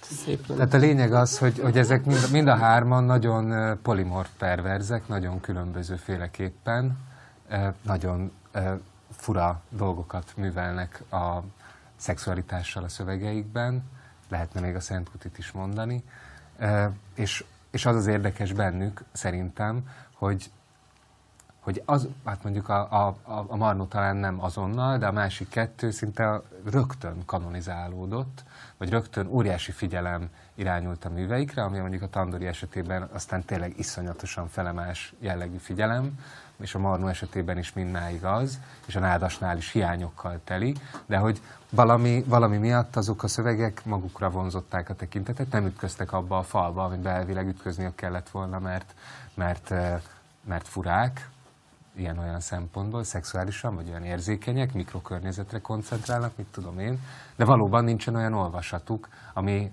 kizárólag ezekre fókuszálna. Tehát ugye ez a, ez a fura el, eltérést, ezt a fura eltérést mutatják, hogy, hogy, hogy ritkán van, tehát Tandorinak nem nagyon van, szek, szexualitás Tandori Dezső szonettjeiben címmel nem nagyon születnek szakdolgozatok, ha jól, ha jól tudom és hogy, hogy, hogy ennyiben is így inog, vagy olyan megalapozatlannak tűnik helyenként a Bán Zsófiának az érvelése, mert abból az következne, hogy az egész tandori az ott hever a e, szemétdombon, és a, a nevét sem szabad kimondani, mert egy, mert egy ilyen fura szerzet volt, ez nincs. De arról tényleg nincsen igazán szó, hogy milyen típusú fura szerzettségek azonosíthatók az ő szövegvilágában. Igen. Szerintem nyilván egy nagyon, egy, szóval nyilván egy nagyon nehéz kérdés, amit nem lehet 12 ezer leütésben Persze. kielégítő módon. Tehát a, a feminizmus X hulláma ezzel, ezzel küzd, és, és tényleg nem tudom hány könyvtárnyi szöveg íródott ezzel kapcsolatban. Tehát nyilván, nyilván egyik pozíció sem igaz, tehát azt sem mondani, hogy, hogy ezeknek a tapasztalatoknak ne lenne köze a, a biológiai nemhez, tehát ez ugyanúgy egy, egy hamis állítás, mint az, hogy, hogy, hogy, hogy, hogy determinálná. Tehát, hogy tehát nyilván, nyilván része, vagy része ennek a, a determinációs hálózatnak, és, és minél, minél közelebb megyünk ehhez a, a másik értelemben vett hálóhoz, ami, amiről a, a szöveg beszél, tehát az ismerettségek, a, a kapcsolatok, stb. a szocializáció, a, a szabadidő struktúra, stb. nyilván annál, annál inkább igazá válik ez a, a női tapasztalatnak a, a meghatározó voltam. Azt hiszem, tehát, hogy itt, itt nyilván több, több dimenziót kéne egyszerre játékban tartani, és utána valahogy az ezek közötti ilyen dialektikus kapcsolatokat is még valahogy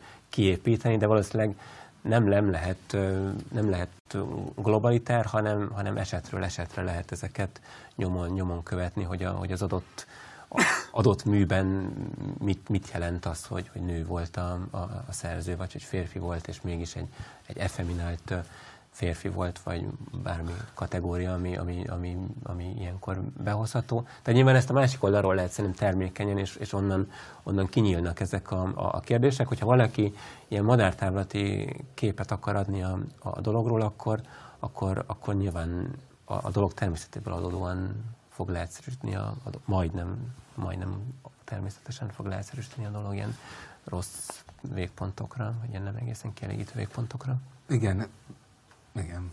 A, nagyon, számomra nagyon-nagyon ígéretes vagy izgalmas a, a szövegnek a kezdete, és aztán pont azt kezdem el sajnálni, hogy miért akar egy ilyen átfogó tézist felállítani arról, és nem tud, mert se szociológiai, se irodalomtörténetileg nincs elég e, információ a birtokában, vagy nincs helye kifejteni őket, arról, hogy a magyar kanonizálás az így meg úgy működik már mióta, számomra sokkal izgalmasabb lenne, és tan- mélyebb tanulságokkal szolgálna, hogyha azt mondaná el, amiről elkezd beszélni, egyrészt azt, hogy ő miért akar elkezdeni írni, akkor, hogyha ez egy ilyen fiú dolog.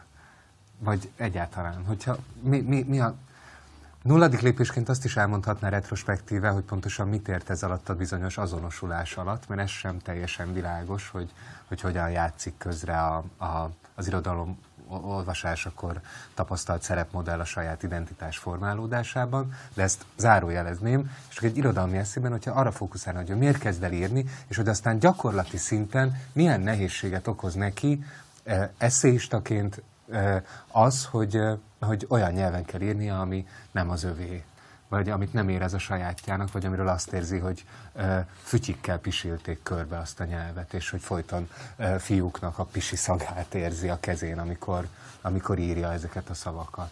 Ha, ha így van. Uh-huh. Ha nincs így, akkor, akkor lehet, hogy nem is értem, hogy mi a baj, de hogy, és azért is olyan fura ez, mert számomra, mert, mert tudom, hogy a 70-es évektől kezdődően ilyen jellegű vallomásos, de egyben ilyen áttörő, egyszerre személyes hozammal, hozadékkal járó, ugyanakkor valami nagyon sajátos és kiáltalánosítható tapasztalatról is tudósító szövegeket. Igenis írtak francia, német, amerikai feministák, és egy picit én nem, nem tudom, a Nádasnak is tudom néhány szövegét ilyennek olvasni, vagy a Hajas Tibornak, vagy nem, tehát az ilyen magyar irodalom elmúlt x évéből a vadabb szövegeket, amik arról beszélnek, hogy, hogy itt egy nyelv a maga figurációival, mintázataival, és undorodom tőle, gyűlölöm, guztustalan, és nem tudom, hogy hogyan írjak máshogy. És minden nap ott ülök 8-10 órát, és vérzik a mindenem, legelőször is a szívem, meg az ujjaim, és nem, nem, nem, tudom, nem tudom olyanra kaparni a szöveget, hogy azt érezzem, hogy izé, azért, mert hogy a nyelv, tetetetetem. Hogy, hogy engem e, ez érdekel, hogy mi bénít le akkor, amikor, amikor ebbe az irodalmi hagyományba be kéne lépnem, ami úgy érzem, hogy nem, ne, ne, amit nem tudok magamévá tenni. És ez a magamévá tétel, ez már rögtön nyilván egy ilyen, metaforikusan elárulja magát, hogy nem pont jó. Ehhez nem tudok kapcsolni.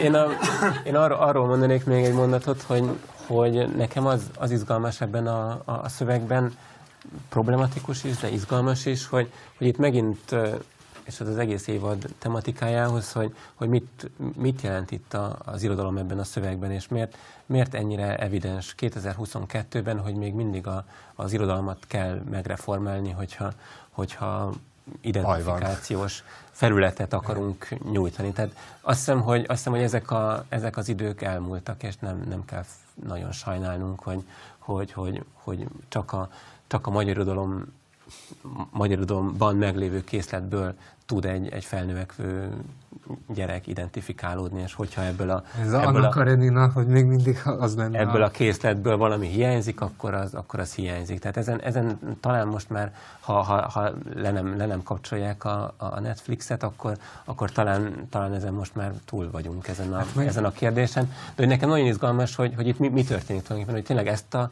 ezt a kérdést akarja megoldani ez a szöveg, vagy, vagy, vagy tényleg az irodalmat akarja még, még hozzá kapcsolni ehhez a, a, a, a narratívához, hogy, hogy még valami vigye ezt a szegény irodalmat egy, egy kicsit, hogy... Hát de pláne úgy, hogyha, hogyha hozzáveszed azt, hogy a Netflix az abból csinál üzletet, hogy minden létező kisebbség számára legyárt egy szuperhős filmet. Az időzások parlamentje. Az idő, igen. és nyilvánvaló, hogy nem ezt indítványozza a Bán Zsófia, hogy, hogy mennyivel jobb lenne, hogyha a Netflix már gyártott volna ugyanannyi iskola határon csajokkal, meg, meg, meg, meg ezekkel, mint, mint, mint ahány pókembert és pókember asszonyt, vagy pókasszonyt. De azért valahol benne van ez. De valahol, de valahol ide vezet a gondolat, hogyha Hát, mert hogy, mert hogy tényleg, tehát ez, ez az egészben olyan, olyan diszonás, ahogyan a Zsolt is mondja, hogy, hogy hogy számon van kérve ez az irodalmon, de hát hogyha ránézünk arra, hogy akkor most azt csinálják a nagy amerikai filmstúdiók, hogy nők, feketék, ázsiai amerikaiak, nem tudom kik rendezhetnek filmeket, női, fekete, ázsia-amerikai szuperhősökről, és ez tényleg az egésznek valahogy így a kicsúfolása is egyben, de közben azt se tudod rámondani, hogy ez ne legyen, hanem maradjunk a fehér Peter Parkereknél, mert az nyilvánvalóan nem jobb, de hogy, de hogy valahogy ez, amikor így ennyire korlátozódik az irodalom, valóban, hogy legyen, legyen jó identifikációs felület, akkor, akkor esz, eszébe jut az embernek ez a nagy testvér, a Netflix. Ja. Srácok, eljutottunk a végéhez, az évadnak is, meg az adásnak is. Egy Láttam, már nagyon vártad, hogy végre hagyjam abba. Megkerekítő kérdésként azt szeretném föltenni nektek, hogy egyébként, ha meg kéne fogalmazotok, akkor szerintetek mire vállalkoztunk ezzel a sorozattal, és ehhez képest mit realizáltunk, mi erre a válaszotok? Kezd kérlek Balázs, és utána Zsolt zárásként. Hát azt vállaltuk, hogy megpróbálunk azonosítani az elmúlt 120-150 évből bizonyos patterneket vagy mintázatokat, amelyek talán a mai, az irodalomról való mai beszédből is ismerősek, de igyek, igyekszünk arra, hogy igyekszünk arra törekedni, hogy a maguk korszakában, a maguk sajátlagosságában is olvasni tudjuk őket. Miben volt más egy nacionalista diskurzus 1870-ben, 1940-ben ne rögtön a Demeter jusson eszünkbe a német Lászlóról, de azért jusson eszünkbe a Demeter is egyszerre. És itt tágabban meg én erre közben jöttem rá a német Lászlós adás idején, ami a legmegrázóbb volt a számomra, vagy a leg, legjobban így kikészített az arra való fölkészítés. Adás vagy a szöveg? Hát a szöveg az, az nagyon megviselt, és aztán az adás az jó értelemben az is megviselt, mert hogy azt éreztem, hogy valami egy ilyen, ilyen bánat telepedett rám biztosan, de mint hogy mind, mind a hárman valahogy így lehetetlenül álltunk volna azzal, a, azzal szemben, amit ott olvasni és értelmezni kellett.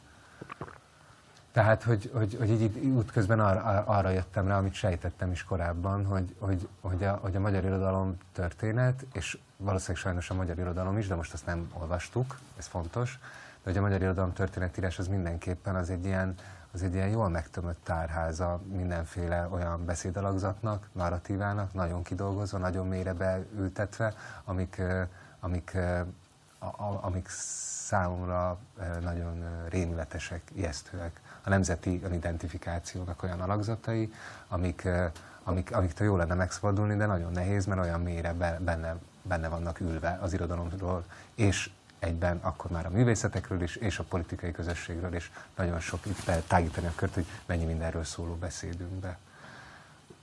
Oké. Okay. Ami, ami nekem a, a, a központi kérdés volt ebben, azt hiszem valami olyasmi, hogy hogy, hogy lehet a, hogy lehet a, a, a társadalom libidója felől mondjuk el, el, elképzelni ezt, a, ezt a, a, az irodalomnak az életét. Tehát, hogy, hogy hogy képzelik el ezek az elméletírók, hogy mik azok a, mik azok a vágyak, amik vannak a társadalomban, amik, amik ezt hozzá, hozzá tudják kapcsolni a, az irodalmat, hogy ez valami, valami életképes és, és működtetni érdemes dolognak tűnjön. Tehát, hogy mit, mit képzelnek el a társadalomról, hogy, hogy hol, hol vannak a, a, a vágyaik, vagy a, vagy a, a szabad elektronjaik, amihez hozzá lehet kapcsolni valamit, és szerintem ez, számomra ezért, ezért félelmetesek sokszor ezek a szövegek, mert, mert erről mondanak el sokat, hogy hogy látják ezek a, ezek a szövegek, hogy, hogy mik, azok a, mik azok a vágystruktúrák, amik egyébként vannak a, a, a társadalomban. És nyilván ez a, nyilván ez a, a Balázsnak ez a queer dolga, és nyilván ez a, ez a típusú nő diskurzus, ezek, ugye, ezek mind, mind, ugyanoda, mind ugyanoda jutnak vissza, és, és szerintem a, a, amit nem tudtunk megfejteni, de amin szerintem érdemes gondolkodni, az tényleg az, hogy mennyire, mennyire mozog ez egy, ez egy, egy, egy kötött pályán, hogy, hogy, hogy tudunk, tudnánk-e most, ugye ez, ebbe, ebbe bonyolultunk bele a, az előző alkalom végén, hogy, hogy tudunk-e olyan ajánlatot tenni, ami, ami, ami, ami kimutat ebből, de mégis képes a, a társadalomnak a, a, a, a libidóját el, elkapni valahogy, tehát hogy vágynak arra, hogy, hogy, hogy ezzel, ezzel foglalkozni akarjanak. És ez nyilván, nyilván elvezet azokhoz a kérdéseket, amiket szerintem teljesen, teljesen adekvát módon vetettél fel, hogy nyilván itt, itt ez, a, ez az, egész, az egészet be kéne kapcsolni ennek a, ennek a mély megértéséhez, hogy mi, mi ez a magyar, magyar fejlődési útvonal, hogy mi, mi, mit, jelent, mit jelent mondjuk irodalmat tanítani egy, egy félperifériás országban. Ez egy nagyon nem, ez egy nagyon nem triviális kérdés, hogy, hogy mi, mi ennek a célja, mire akarjuk dresszírozni a, a, az embereket, hogy, hogy miért, tehát miért, miért pattan le mondjuk a, ezek, amiről a múlt héten beszéltünk, hogy ezek a, a nem, nem szerző központú elméletek miért pattannak le mindig a, a magyar közoktatás. Én azt hiszem, ez egy, ez egy naív elképzelés, hogy itt egyszerűen egy, egy szakmai mulasztásról van szó, amit, amit, amit egyszer majd, majd jóvá fognak tenni, hanem itt egyszerűen ilyen, ilyen szubjektumokat akarnak formálni a, a, az iskolában, akik, akik el, el, ellátják azt a feladatot, amit mondanak nekik, vagy hogy van, van egy igazság, és ahhoz igazodnak. És akkor nyilván ezt a, ezt a kérdést lehetne a végtelenségig tágítani, hogy, hogy tényleg egy, egy, ilyen, egy ilyen állapotban, vagy ilyen világgazdasági pozícióban lévő országban, ahol mégis mindenki valamilyen tudatalatti szinten mégiscsak a, a nemzetgazdaságra rá van fixálódva, hogy, hogy lehet-e, lehet-e kiutat találni ebből. Nem mindegy, ez most nagyon ködös volt, de... Nem, abszolút nem, de, nagyon konkrét volt, és nagyon okay. de, de hogy ez, a, ez, ez lenne szerintem a távlati, a távlati projektjének, vagy a, vagy a meghosszabbítása ennek a dolognak, hogy nyilván ismerjük ezt a, ezt a 120 évet, hogy ott, ott mi volt az ország helyzete, és mi, milyen, milyen megoldások következtek belőle, és hogy, hogy túl, ez a kérdésünk szerintem, hogy túl, túl lehet -e ezen, ezen lépni, vagy, vagy ebben fogunk forogni most már a Egyet kérdeztetek ez, te magát a, az identifikációs funkciót is bírálnád, leváltanád? Identifikáció? Igen, hogy legyen az a nemzettel való identifikáció, irodalom, mint a nemzettel való identifikáció médiuma, ami engem ugye kicsinál és a, felüldöz a falra, vagy az irodalom, mint a, a gyermeknek a fejlődését segítő, nemi pozíciókkal való identifikációt segítő médium, amitől meg mások rettegnek, vagy mások kérik, hogy ezt hajtsa végre. Azt hiszem, hogy ez a két domináns felfogása ma mhm. az irodalomnak. Ma is, de a, a modernségben is ezek voltak azok, amik a jól oktathatónak bizonyultak, és amik miatt identitásharcok terepeként tekintünk rá. rá. Uh-huh. Én egyiket sem tartom kimondottan szerencsésnek, és azt szeretném kérdezni, hogy te ezeken túl gondolkodnál -e? Én a múltkori adásnak a végén, hogyha nagyon le akarom egyszerűsíteni, egy ilyen készség alapú felfogást javasoltam, ahol a készség, az irodalom mint funkció, az nem olyan készségeket tanít meg, amiket aztán jól lehet kamatoztatni a munkaerőpiacon, meg ilyesmi, hanem egy kulturális hagyományhoz, kultúrtechnikához, gondolkodástechnikához való hozzáférésnek a készségeként próbáltam értelmezni múlt héten az irodalmat. De most azt szeretném kérdezni, hogy ha mondjuk erre most nagyon hirtelen jut eszembe, és csak itt beszéd közben alakulnak ki a gondolatok, hogyha erre a kettőre szűkítem, hogy identifikáció, ez a kétféle, nemi vagy nemzeti, vagy készségalapú, hogy ezt a kettőt elvetnéd, és valami harmadikat, nem muszáj meghatároznod, hogy mit, vagy ezek közül, vagy ezek kevertse. Annyit vesz föl csak, hogy ezek kevertse, vagy pedig egy harmadik út. Egy harmadik út. Jó. Erre a harmadik útra majd térjünk vissza esetleg bővebben is, mert valószínűleg ezt most nem lehet már ennyi idő alatt kitárgyalni, de szerintem ez egy izgalmas felvetés, és egy esetleg következő évadokra átvezető felvetés volt. Évadokra? Akár, igen. De Marci, mielőtt lezárnád, mond, mondd már el te én, is én, én is elmondtam volna, hogyha nem szólítasz fölre, akkor is megtettem volna ezt magamtól. Um, de egyébként alapvetően rövid leszek, mert hogy alapvetően annyi van, hogy mindenféle ilyen diplomáciai kényszeredettség nélkül mondom, hogy én hálás vagyok ezért a kezdeményezésért, mert nyilván olyan szövegeket olvashattam, meg olyan dilemmákon gondolkozhattam, amelyeken magamtól egész biztosan nem gondolkoztam volna, és pláne nem olvastam volna el saját magamtól. Én remélem, hogy minél több olyan nézőnk volt, aki hasonló élményekben részesülhetett. És hogy pontosan ebből milyen tanulságokat vonok le, azokat nem most fogom majd megosztani, mert ezt még nekem emésztenem kell. De viszont az egészen biztos, hogy hogy ez egy izgalmas 10 plusz egy alkalom volt, és ezt nem feltétlenül gondoltam elsőre, amikor legtaláltatok ezzel az ötlettel. Szerintem a gyakorlat igazolta az elméleti előfeltevést, amivel tavaly nyáron ezt az egészet felvetettétek. Úgyhogy köszönöm szépen, hogy mindezt végigcsináltuk így hárman. Nektek is köszönöm, hogy itt voltatok velünk és végigültétek. Az adás végén még természetesen itt maradunk és tudunk beszélgetni az elhangzottakról, meg az elmúlt alkalmakról is. Tehát akik személyesen eljöttek, azok ebben a privilégiumban is részesülhetnek, ezért is érdemes legközelebb adott esetben elfáradni és eljönni ide személyesen is találkozni velünk. Először is szeretnék én egy nagy tapsot a Balázsnak és a Zsoltnak. Azért, hogy ezt kitaláltátok, azért, hogy ebben partnerek voltatok, azért, hogy ezt végig csináltatok velem. Illetve szeretnék kérni egy nagy tapsot még tőletek azoknak a kollégáknak, akiknek az irodalom szemléletéről és az irodalom elméletekhez való viszonyáról kevés képet kaphattatok, konkrétan semmit, de akiknek a munkája nélkül ez az egész sorozat is, hogy általában a Partizán soha nem tudott volna létrejönni, azokra a műszaki kollégákra, produkciós kollégákra, utómunka kollégákra gondolok, akik részben a kamera mögött, részben egyéb tereiben a kamerán kívüli világnak helyezkednek el, de akik nélkül nem lenne adás sem most, sem korábban, sem a jövőben, úgyhogy nagy tapsot szeretnék kérni.